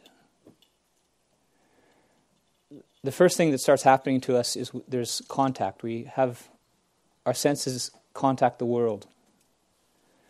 And with that contact is uh, we start to feel. And we sort of open our eyes and we move our limbs and we wiggle. And um, we start to sort of have the sense that this feeling is, is good, I like this feeling, and, and that feeling is bad, I don't really like that feeling. And um, the days pass, and the mind also has contacts. It has images, memories start to arise based on previous contacts. And the same process kind of goes on. There's mental thoughts and emotions that we like and we don't like, and and we make we make kamma. We start kind of moving towards uh, feelings that we like. Start moving towards experiences that we like. And before we know it, we are entwined and enmeshed and entangled in in a whole world of perceptions and things that we like and don't like, and that we're chasing after and we're running away from and we're afraid of, and we, uh, we want to get and we want to get rid of.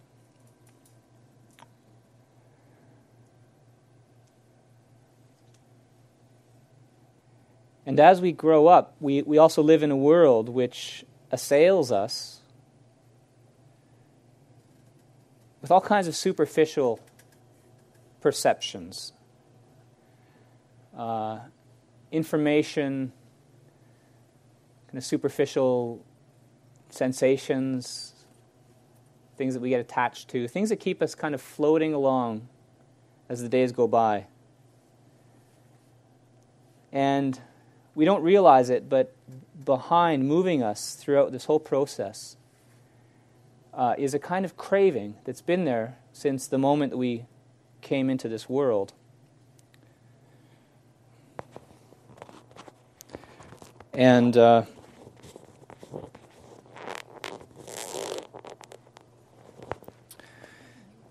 can you hear me fine? I feel like I'm kind of my voice is sore.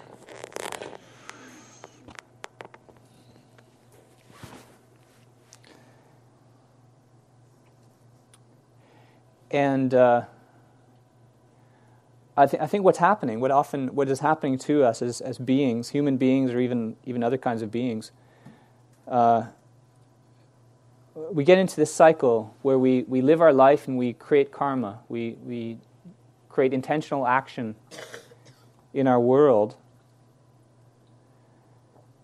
The result of which comes back to us as some kind of feeling, some kind of perception that arises, and we consider that to be the world that we're in.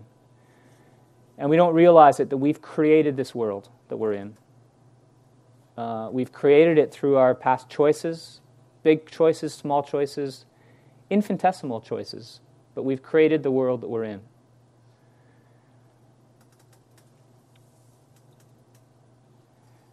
And as we create karma, wor- we perceive ourselves to be living in a world and through living in a world, we then respond to it with more karma.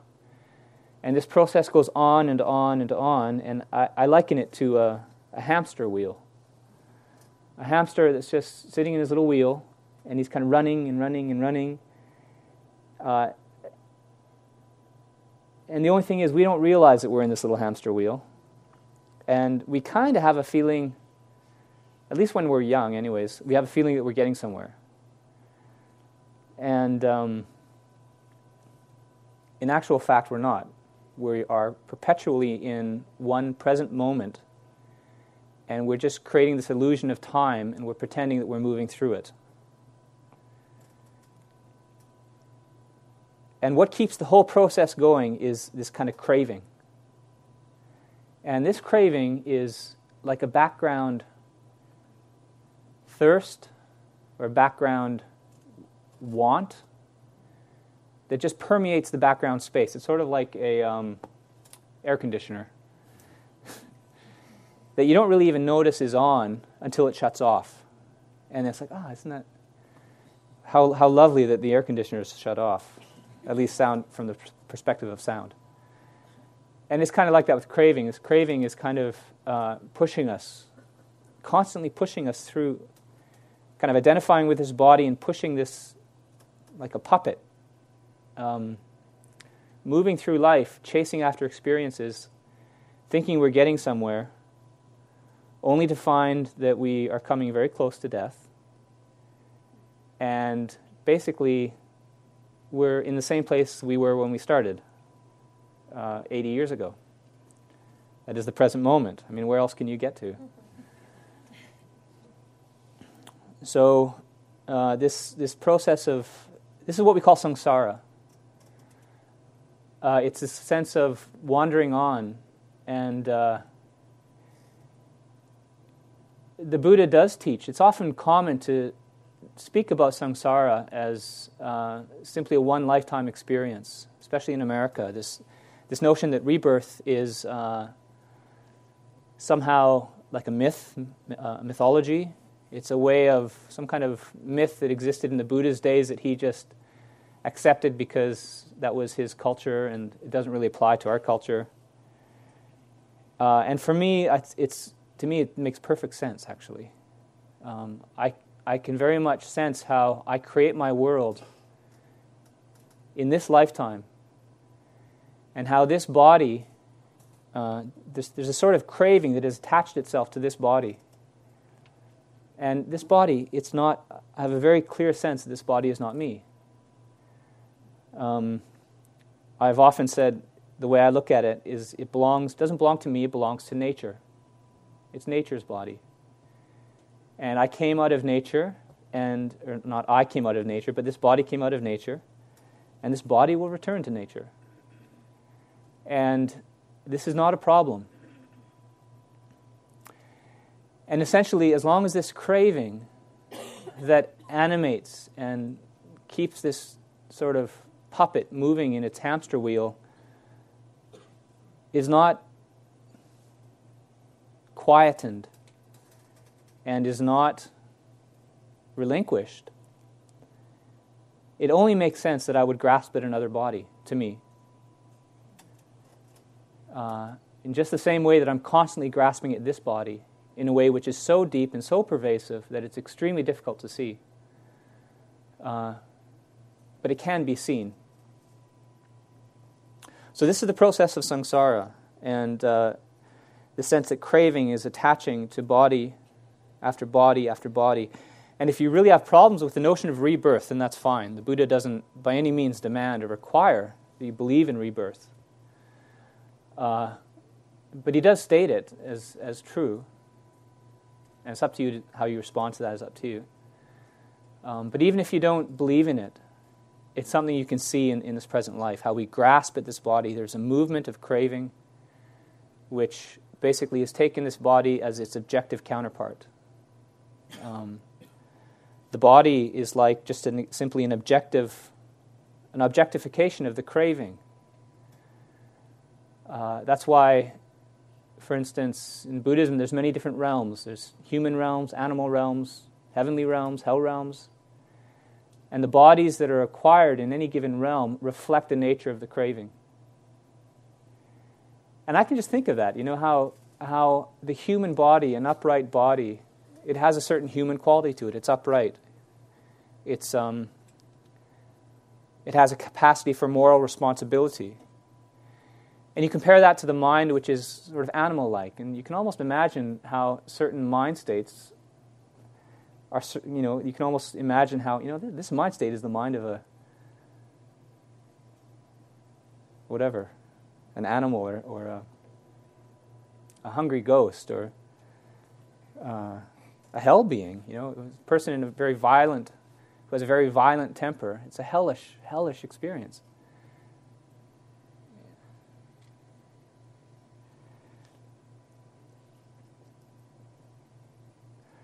So, like I was saying, the, the sense of attachment to the body is so deep and so pervasive that that's uh, what we do in meditation uh, on this level of contemplation is we, we learn how to calm the body, still the body, still the mind, and, and we bring up the body for contemplation.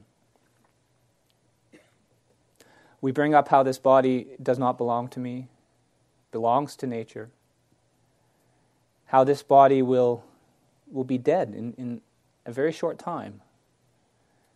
And uh, this is not a problem. This is not something to be fearful of. The reason it's not something to be fearful of is because it's not us in the first place. The Buddha has this, uh, this saying, he says, monks, he goes, if somebody were to come up, come along and gather up all the twigs and leaves um, of this forest and run away with them, would you say, oh my, oh my, they're running away with my body? And uh, the monks say, no. And he says, well, in just the same way, this, this body it doesn't belong to you. And that's a very nice image. You can think of this body when you're meditating as it's like a tree, it's like a stream.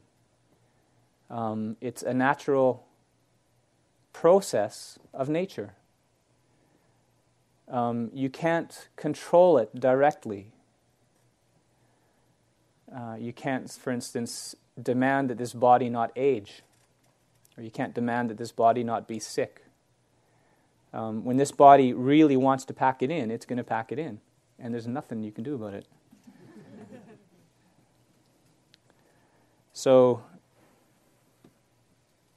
the Buddha speaks about um, the two kinds of darts. Uh, there's the dart, he says, sometimes somebody might have a certain physical pain or even an emotional pain. And, uh, and then, based on, say, that physical pain, they, they go into a panic, they start to worry, they get scared, they get averse to it, despair. And he says this is like somebody who's been struck by one arrow um, and then is struck by a second arrow. Have I got that right? Yeah. And I just wonder if I wasn't missing something there. And um, so basically, what this is what's happening when we're struck, when we have something like physical pain or the body's aging. This is something we have no control over. This is something that the body's going to do whether we like it or not. Uh, but the second dart is something that we do have control over. It's how we respond to the experience of life. And so long as we sense and take this body to be me, uh, as long as we take this body to be uh, what I am, and that the most important thing in, in my life is to preserve this body and to bring it happiness, then we're going to suffer eventually.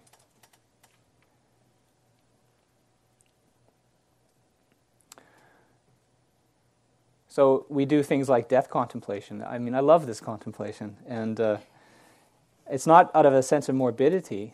Uh, death contemplation really makes me appreciate the, the life that I have, the opportunity that I have. Makes me appreciate the fact that uh,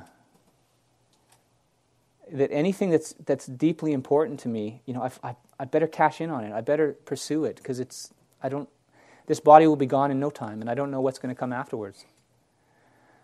Um, so, what is important to me is, is pursuit of truth, and not the truth in some kind of abstract philosophical way, but in a sense of direct realization of some sense of completion.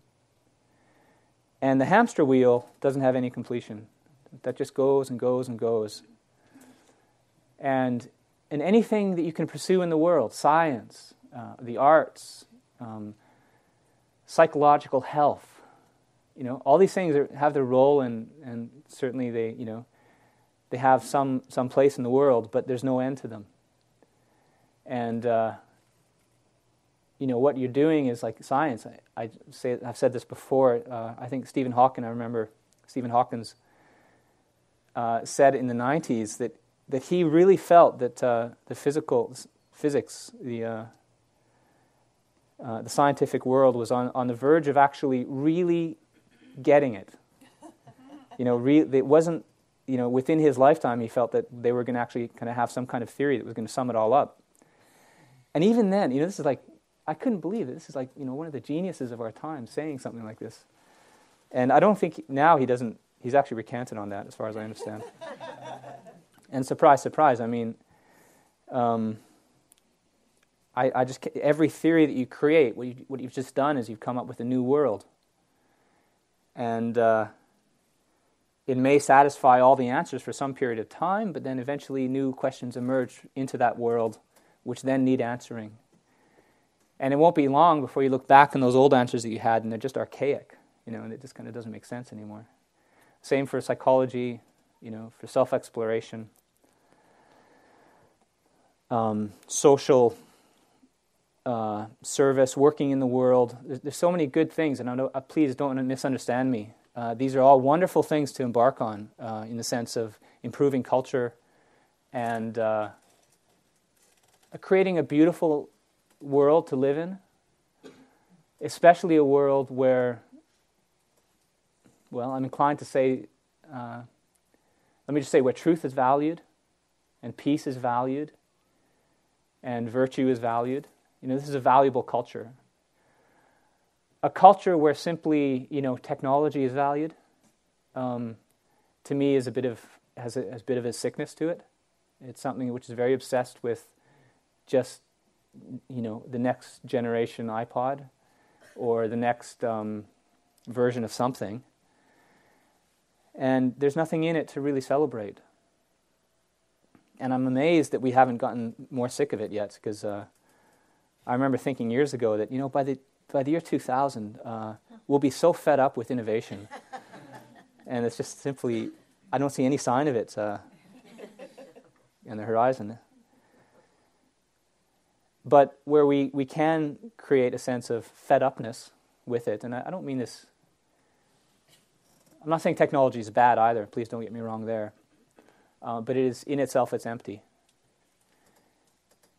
So if we're going to be working in, in, in the world, uh, we should reflect on what can we bring to the world, what can we give to the world, uh, as a way of cultivating our own heart and, and giving something to the world. And then if it succeeds or if it fails, that's actually secondary, to be honest.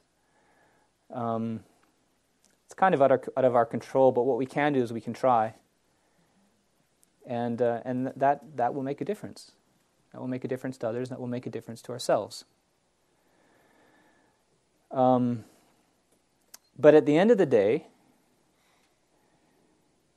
everybody essentially is on this hamster wheel. And another image that I like is prison. Uh, we're all in prison. And we were born in prison. And we've been raised in prison, but we don't even know it. We've been in prison for so long, and so is everybody else, that we don't even know what it's like to be free. And some people might go around trying to improve the quality of the prison cells for fellow prisoners. And that's not to belittle that project, uh, because I think a lot of good, you know, we can make some prison cells quite comfortable, frankly, but it's still prison. And to be free of prison is to be free of craving, is to get off the wheel. And the thing is, you can't do this for anybody else. And this is where we have to be careful because um, say as a te- as a, now myself in this role of teaching Buddhism, um, I can't you know I can't free anybody else from their own ignorance and from their own delusion or from their own craving. Just like the Buddha couldn't free any of us, not even the Buddha. Um, I, I, like a, something uh, this Christian philosopher Kierkegaard once said was um, the only thing that we can do for other people is instill a sense of urgency, and everything else is up to them. And, and I, I kind of quite agree with that because uh, we can improve conditions for other people, we can, we can improve society, we can create culture, we can do all kinds of things on the external level, but as long as there's ignorance and greed, people are going to continue to suffer and create suffering for themselves. And that's something that they have to take the project upon themselves to be free of. Um, I can't, nobody can free anybody else from, from ignorance and from, from, from deep. It's not even existential suffering, it's, um, it, you know, it's the suffering of, of a craving that is never satiated, that never, ever, ever finishes. Ever. And uh,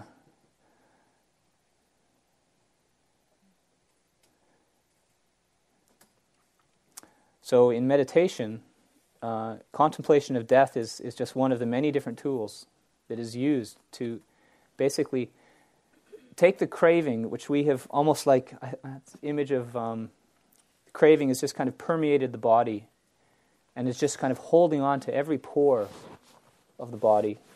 You just think about how suddenly, uh, you know, there was an earthquake or something were to fall through the ceiling, the whole body would repel kind of pull back from it in fear. And that whole bodied fear is actually craving making itself known. So I know people who, who basically kind of insist they're not, they're not afraid of death, you know. Death isn't something that scares them. I have a friend that says this. And um, I, I don't believe it. And I think what happens is that the fear of death is simply so, the attachment to the body is so deeply ingrained that it's hard to see. And that takes hard work to get at. Now, freedom from craving is, an, is uh, equal to freedom from rebirth. Because once crave, it is craving that keeps the process of birth going. And uh, sometimes people think, what, what, why would I want to be free of rebirth? I mean, that sounds like a completely sort of, I may as well kill myself sort of thing. It's like, what's the point? Just to be free of rebirth and then there's nothing. Um, that's not, that doesn't sound very inspiring. Um, so, this is where the whole notion of letting go a lot, this is kind of what we were doing about an hour ago, this kind of meditation, being free of the five hindrances, comes into play. Because being free of the five hindrances is, is an incredibly rewarding experience. It's incredibly fulfilling. And if you hadn't had that experience, you wouldn't know just how fulfilling it is. And if somebody were to say to you, um, look, you know, the, the best, the happiest moments I've had of my life was in meditation, just sitting there, still, the mind is peaceful, and I just don't want anything. You know, it doesn't sound, unless you've had that experience, it just doesn't sound that rich. Um, but it is. And so, freedom from rebirth, what you start intuiting through the process of meditation, and as you relinquish different kinds of attachments, you sort of start to intuit the logical conclusion of where this is all heading. It's freedom from rebirth. The mind gets scared of that. Attachment gets scared. And that's where we have to trust the experience of relinquishment as opposed to the idea of renunciation. The idea of renunciation may be not so, not so inspiring. I don't know. Depends on your conditioning. But but the experience of renunciation, of real renunciation, of the experience of letting go completely, is very inspiring and very rewarding. And you've got to trust that as you, as you go into that experience. Trust it, but don't push it, because um, I don't think it's never really. I don't want to say it's never right. It's um, the process is something that this, the path uh, unfolds naturally, and uh, I don't think it's right to push anything.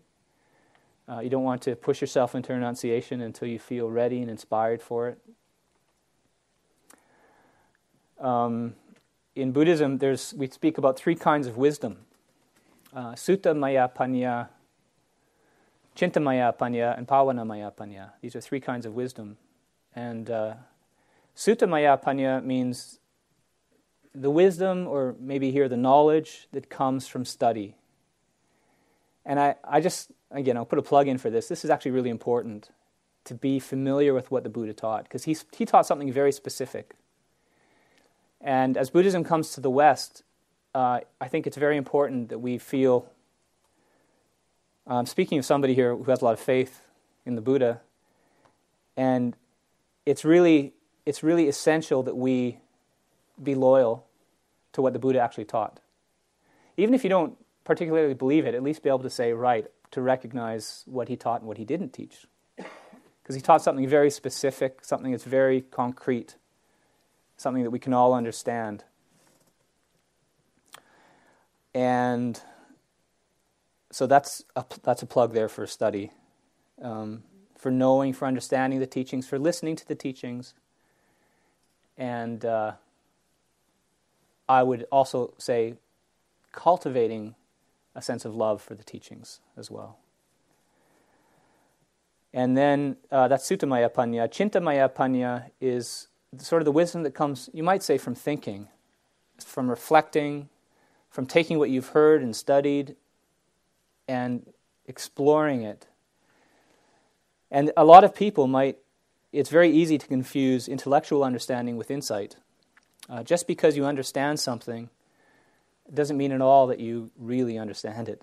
Um, so, really, the acid test of whether or not you understand the Buddha's teachings is your capacity to let go. And the deeper that you can let go, the deeper is your understanding. And that's, that's what we call Bhavana Mayapanya. Bhavana means development, but it, so Bhavana Mayapanya means wisdom that comes from the experience of cultivating the path. So it's different from thinking. So you start with learning or listening to the teachings, reflecting on the teachings, and then putting them into practice and experiencing the results.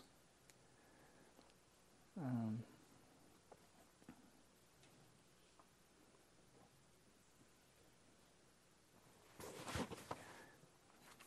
see, was there anything else?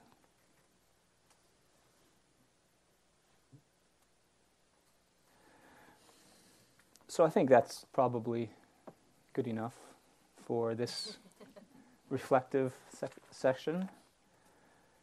Um, what we're going to do now? Q and A. Yeah, we've kind of moved off the schedule, but uh, Let's do some Q and A. a little bit of a Q and A. Time for Have a time for uh, just some questions along these lines if people have any uh, questions now.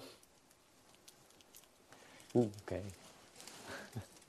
the first hand up was, I think, right there in the back. In the back. Yeah. when you're speaking about doing uh, certain works in the world, uh, when you're speaking about doing certain works in the world, um, I guess I felt that uh, there wasn't enough emphasis on the fact that uh, the Buddha taught uh, not just to do no harm, but also to relieve suffering. To So- what? To relieve suffering. Release suffering. Relieve suffering. Relieve suffering. Right. And uh, m- much of the work that's done in the world is relieving suffering. You know, people who are surgeons, people who are taking care of the poor, etc.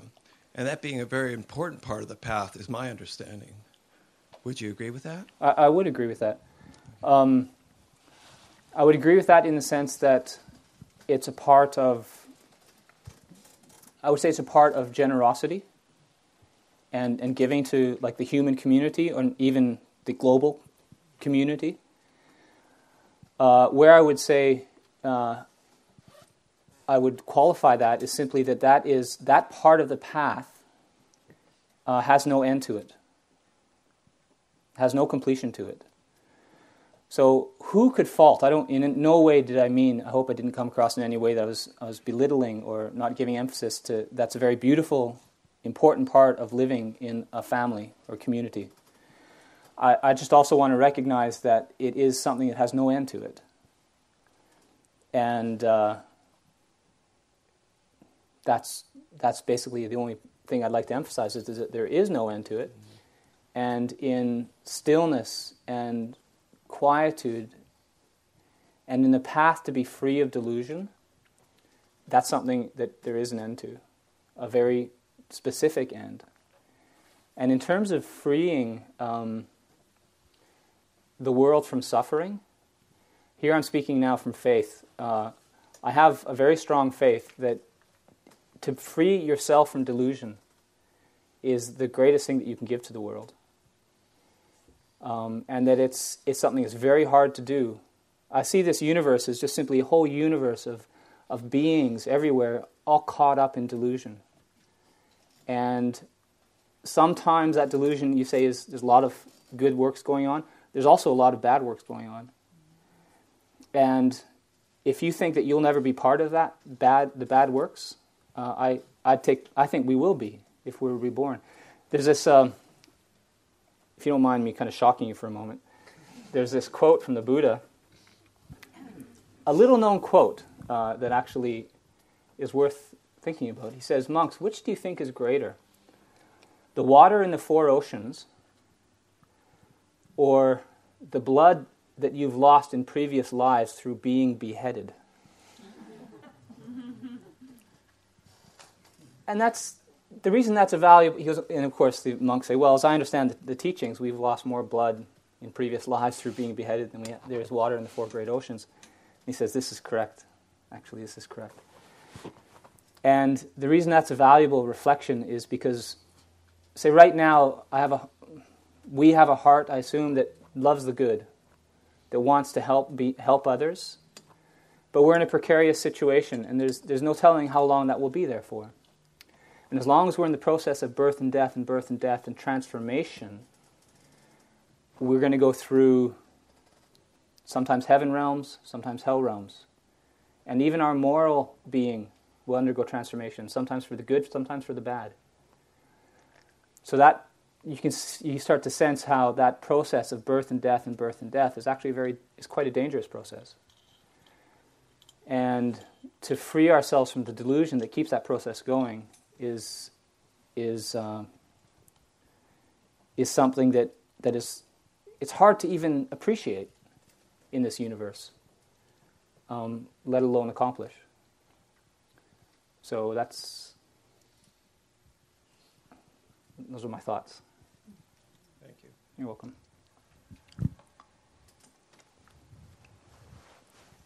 I'm so confused, I don't know where to start. But um, let me just ask you this. If the way to break the cycle of rebirth, samsara, is through um, believing in the experience of renunciation, um, what we do in meditation is an embodied practice, um, as I understand it. So we always have an object to our meditation, whether it's sensations or the breath.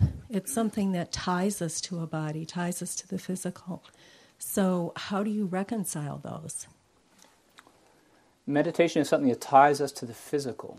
Right, because I'm, as I meditate, there is always some awareness of some something that is physical, whether it's my breath, um, a thought, some sensation. It's not. I can't meditate without some object. Okay, I I'll agree with that. Um, I don't see the contradiction. Um, renunciation. By renunciation, what I mean is any sense of craving or attachment that might hold on to an object, or want to preserve it, or possess it. That's what renunciation is letting is letting go of that. So objects they will they will move through consciousness. And How do you renounce your body when that's how you experience um, your awareness? That's the object of your awareness on some on some level, and you can call it different names, but it's always tied to something physical.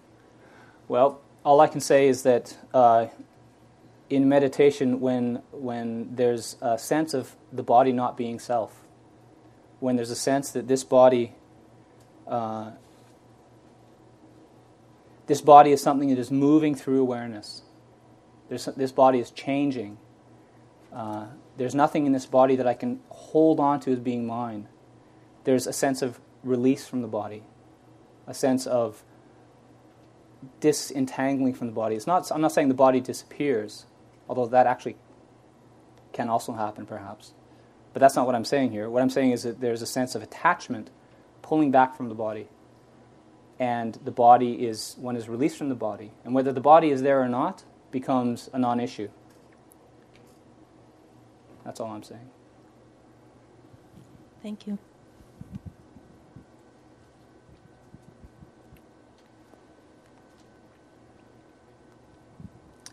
Hi. Um, I wanted to say that some years ago, I actually had that experience of having moved through something and everything fell away. And it was just amazing. And then life happened and it kind of went away.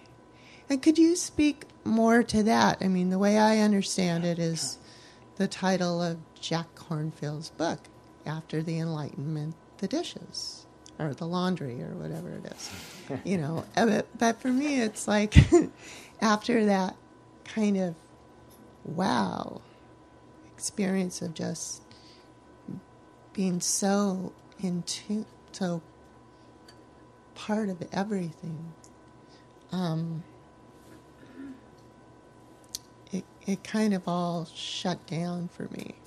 That's just that's something else. But I guess I'm wondering is is that something that you've heard about that people kind of come into that or or let go and then come back and let go and come back? Is that something that happens to people who are monastic? It's not like you have one moment of enlightenment and then you're done. You still have a body you're still alive you're still going to deal with stuff right Absolutely. Anyway, that's oh, my ahead. You go ahead. question It's a good question. Um,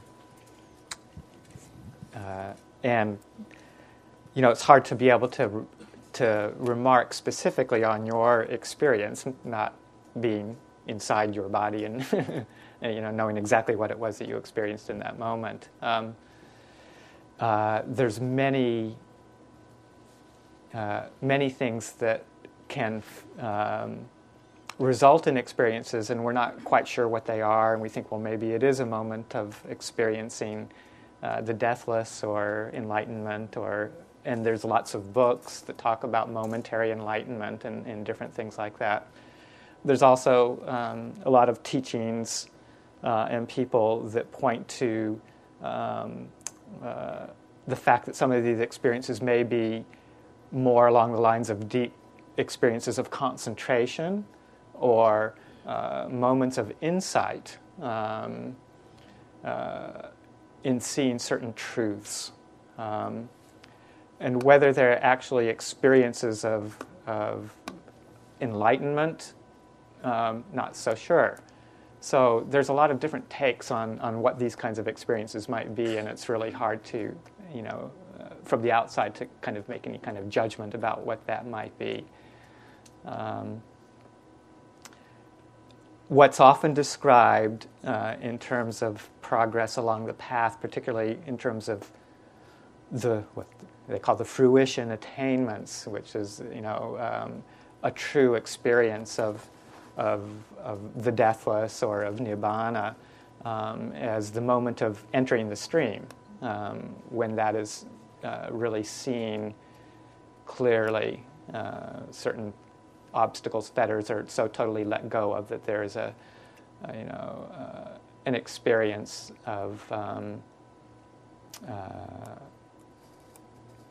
such strength that there's no turning back. Um, you know, uh, what they call entering the stream. Um, then that's the kind of insight or realization that doesn't really disappear.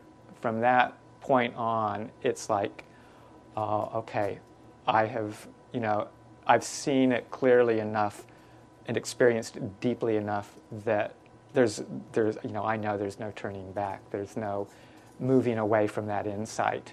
Um, there's a deep sense of, ah, okay. Uh, there's a lot more work to do still because um, there's you know still a lot of underlying tendencies towards towards greed and towards aversion and and confusion um, all the way up until you know final and full enlightenment.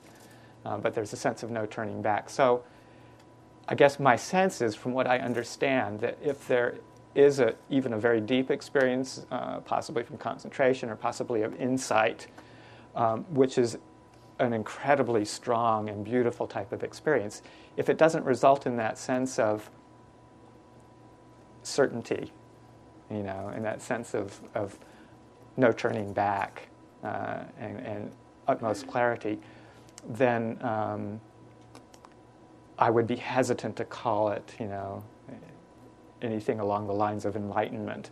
Um, so that's just a, a you know, a, a, reflection from my own understanding of the path and the teachings. Um, and it's not, I'm not saying that there aren't other people that would explain it or talk about it in different words, you know, the whole concept of momentary enlightenment and, and uh, what, whatnot. So that's just my particular perspective.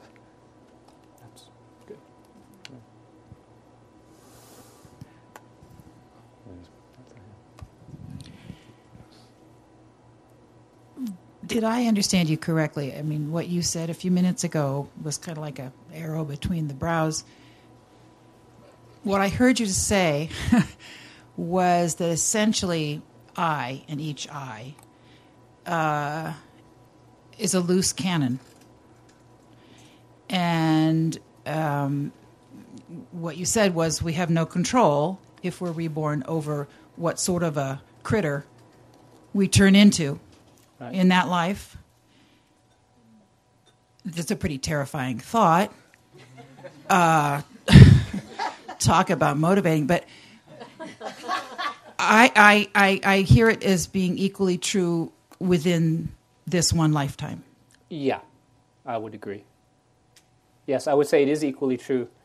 And that's why, on the one hand, it, it really is motivating, and in fact, a really sensible way of understanding the universe, for me, anyways.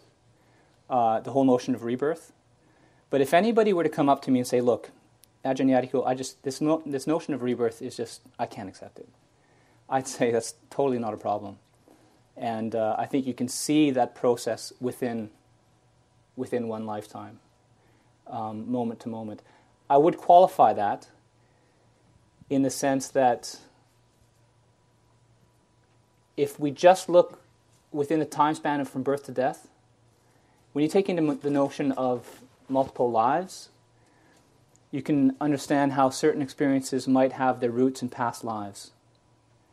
So, just for example, I mean, it's a common like why, you know, when great suffering falls upon us, the, the question that often arises is why me, and that really is, I've experienced it myself. Why me? This really isn't fair. And let's just say if there was an all-powerful God, I'd be pretty upset. and um, and so my point is that um, again, I, I, it's not it's not necessary to have an explanation, uh, but to me, it's a satisfactory way of understanding the universe. Uh, this, the notion of rebirth, and to me, it's totally satisfactory. And it is actually terrifying. I mean, there there are ways in which the Buddha speaks about it, where he really does want to encourage um, a sense just how incredibly valuable this human life is that we have, and it's actually quite rare in the universe. You know, this is one of the, the notions that are that you know, it's one of the logical implications of rebirth. You know, you look at the number of beings there are in the universe, and why, why, why am I a human being? Why am I in this country and not in some third world country? Why do I have a family which is, you know, if not a good, very good family, certainly good enough, you know, quite a loving family or something like that, or a culture which is healthy, more or less. Um, you know, from the karmic perspective, well, it makes sense. It's, it's basically the result of my choices over lifetimes. Um, and who knows? You know, rebirth is, is an uncertain place. And when it comes time to die, it would be a mistake to think you can just choose. It's like, well, geez, I, you know, I think I'd like to be born as a, you know, in this country or in, in that world. It doesn't quite work that way. Uh, you know, essentially, what happens is that there's, uh, in my understanding, a grasping at the moment of death, which is conditioned by an entire lifetime of, of choices. You know, you, you create habit after habit after habit, day after day, week after week, month after month, year after year for 80 years, and you're, you're the habit of your, your there's a momentum there, a karmic momentum, and you just can't simply suddenly say, okay, I'm, I'm going to choose choose this. What happens is that karmic momentum carries on. So that's why we want to, whether you believe that in life after life or simply in this one life, you know, let's let's recognize the reality of the karmic momentum and see what we can do to get it going in a good direction. Okay, I think lots of questions here. How long do you want to go on? To four. I just was thinking when you were speaking about um, if we work on our mind and our work in the world as part of our meditation and everything we do, why can't our work in the world become enlightening? Why can't we be enlightened by what we do if we pay attention to it and it becomes our freedom? It be- frees us from the from a desire. If we if our work is karma karma yoga and we can work towards letting go each time we do the work, every work we do and every relationship we're in, everything we do isn't doing as good as being. Do you want to answer that? Sure. Um, the work we do in the world, the way we live in the world, it's right livelihood, and that's one of the aspects of the Eightfold Path. That's the Buddha's divides up his path of practice into the Eightfold Path, and right livelihood is clearly one of them. Um, so whether it's work in the world, work as a monastic, the livelihood, the form we choose, there's different ways that uh, one engages in right livelihood. Um, and that's clearly um, part of the vehicle for, for liberation. Um, it isn't enlightenment itself. Um, none of the factors of the Eightfold Path are enlightenment itself. You know, whether it's right view, right action, right speech, right livelihood, right uh, uh, effort, right uh, mindfulness, right concentration. All of these things that the Buddha talks about as factors of the path are part of this raft that we're, we're uh, putting ourselves onto. Uh, and this raft is something that we enter into fully and jump on to cross the stream. Once we get to the other side of the stream, we don't carry the raft with us anymore. You know, we can set it down. Uh, the work is complete. Um, so, uh, and that includes the work, the way we are in the world, the way we work in the world. So, what we're doing with right livelihood, with offering service to the world, um, offering generosity, an example of, of moral uprightness, uh, concern for the welfare of other beings, and acting on that. Those are all part of developing skillful means. Um, meditation is development of skillful means. Um, all the aspects of speech and action in the world, refraining from harming, those are all skillful means. Uh, sticking with it, developing effort, maintaining that, that path is skillful means. And contemplation, developing insight, just as we've been talking about, it's all skillful means. All of these together um, are parts of the practice that we take up and engage with um, and enter into wholeheartedly. As the process matures, um, uh, and as the insight deepens and as the uh, understanding and wisdom deepens, then we start to actually let go of all of these parts of the practice uh, as uh, as uh, we don't think of them, we don't regard them as ends into themselves. They're just part of a process of skillful means to the point where we can let go of all means, you know, all actions, all uh, ways of being, of, of, of, acting in the world, and of, of practicing the path. At some point, all of it we realize is part of conditions, even if it's skillful conditions that are leading us to the ending of the conditions. So we pick it up, we engage with it, we use it in just the way you're talking about, engaging in the world in useful ways as part of the path, but they are not the culmination of the path. We have to let them go in the very final phase as well.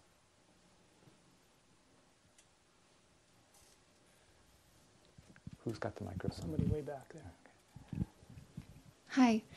Um, I recently, well, several months ago, made it a conscious decision to deviate away from what I had been taught as a child, and that initially is what I thought was going to be my uphill battle spiritually.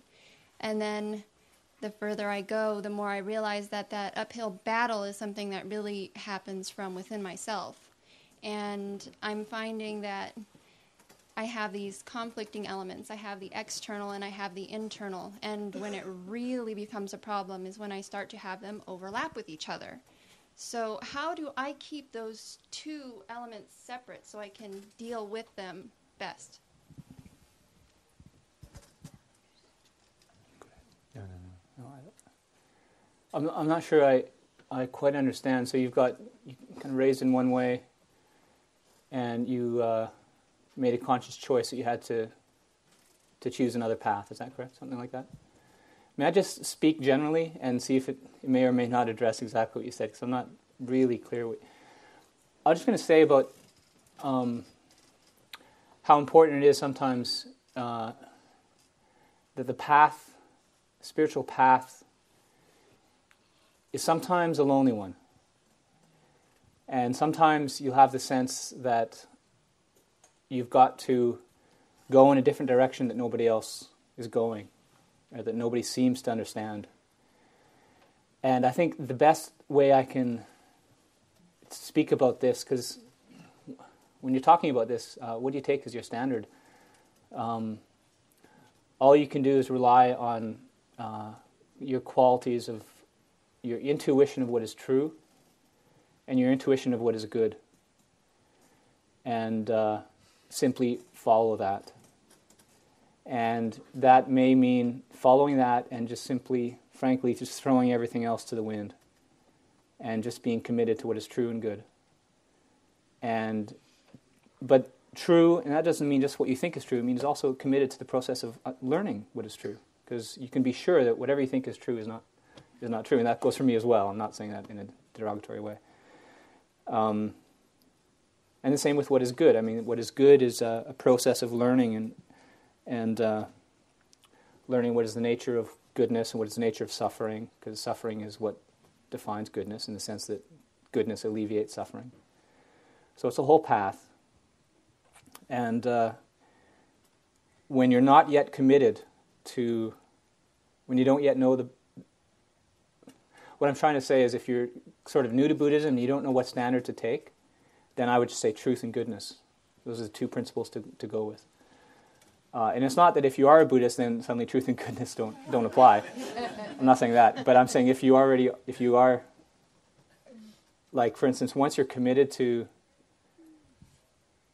um, once you're committed to the Eightfold Path, I might sometimes encourage just simply things based on faith, for instance. Like, there's, there's so much in the Buddhist teachings that is worthy of faith. But if you don't yet have faith in, in it, you can't bring that up as a standard to, for uh, committing yourself to something. So, uh, and if there's yet no faith in, in, the, in the triple gem, um, then that's fine. But then what I would say is truth and, truth and goodness.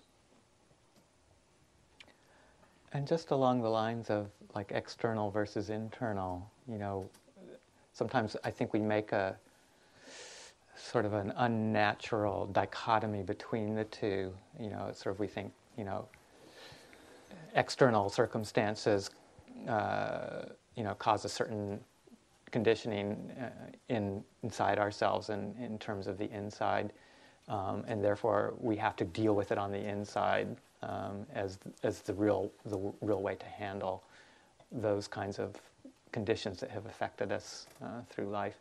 Um, but they really work back and forth. You know, we need to develop again skillful means, uh, both in the external and in the internal world. You know, the internal world of our thoughts and feelings and emotions and reactions. We get to know those, and we develop ways to deal with them skillfully.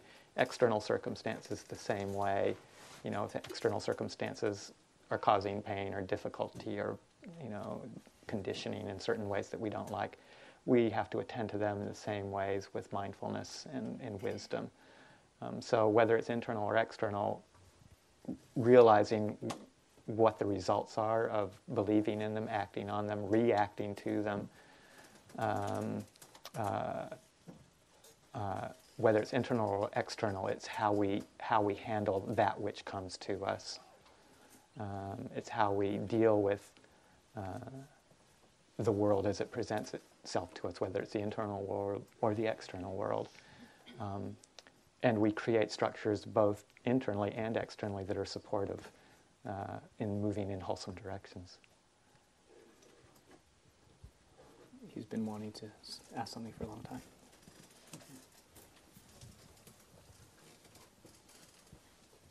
I think maybe this should be our last question. Okay, this will yeah, hi. our last um, question um, for now. Okay. Um, there was, in talking about theories of everything, there was a scientist and friend of Einstein, a mathematician, Kurt Gödel, that came up with this incompleteness theorem uh, that basically says a lot of things are undecidable or not provable. You know, things that are true that we can't get to with with our minds, with thought, with logic, with um, any kind of analysis. And um, and I say that because when I was walking outside, I had you know Donovan's song. First there is a mountain, then there is no mountain, then there is going through my head a little bit. So, and I've often wondered, you know, what does that really mean? You know, is is Buddha a nihilist or or is the truth just undecidable and we have to just sort of drop everything and let go and land on top of it or or something like that? Um, well, let's see. There's a lot there. Right. As soon as you get into thought, uh, it's endless, basically. Yeah. and uh, yeah, so um, there there is an end, a very concrete end, an object and goal to the Buddhist path, but it, it's not found in the intellectual realm. But the intellect can certainly serve as a sort of beacon, uh, cultivating certain perceptions based on the intellect which will guide us in certain directions, which are wholesome. So, uh, the theorem that you were just speaking of, that can be a very useful if you're an intellectual type of person to basically to cut through any faith that you have in the intellect.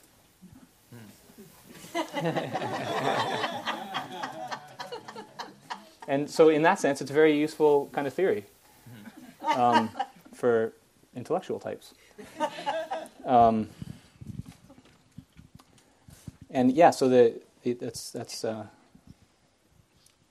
that's um, I'm not sure if that answered your question, but yeah, it's just this when you let go, do you land on the ground? I mean, is there some ultimate reality, or or is is it all sort of? Oh, I see. Yeah. Yeah. Well, basically, the most important thing to know is that when there's letting go, there's freedom from suffering. Right. And however you, if you start thinking, well, is that you know, is that something or is that nothing? Well, no, it's it's neither. It's kind of beyond those two extremes. Something or nothing are, are intellectual; they're concepts. And when there's freedom from suffering, it's a kind of letting go from that. And that's all that matters is freedom from suffering. And you might think, well, look, I don't want freedom from suffering. I just want to be happy. and uh, and so this is where I say, like the faith, the gradual path. Uh, it's like you you say, okay, wait a minute. Uh, Let's just put that aside for now if you have doubt about the validity or the, the value of such a goal, and just walk the path gradually. And basically, life moves towards greater simplicity, greater peace, greater well being, greater understanding. And you recognize, you know, this is going in a totally legitimate way. But it also means essentially throwing everything out that I valued before. So you start, you, you do come across these kind of frightening experiences. It's like, well, wait a minute, if I keep going this way, I'm going to be totally fulfilled, totally happy, totally complete. But it means letting go of everything I thought was meaningful before. But that's a grad. You don't want to do that in advance. You can scare yourself off and then throw the whole thing out the window. So you just want to do it gradually, slowly, gently, and in a way that's um, sustainable. Very good. Why don't we um, call it an end for the questions and answers right now. We might have a little bit of time towards the end for a few last ones, depending on how it goes. Um, I'd like to suggest that just a very short, quiet break right now. So if people just want to stand up for two or three minutes, stretch their legs, or use the restroom, but try and keep it silent just for this break. Try and keep it silent, not engaged. Try and keep the quiet momentum inside and come back uh, for a, a meditation.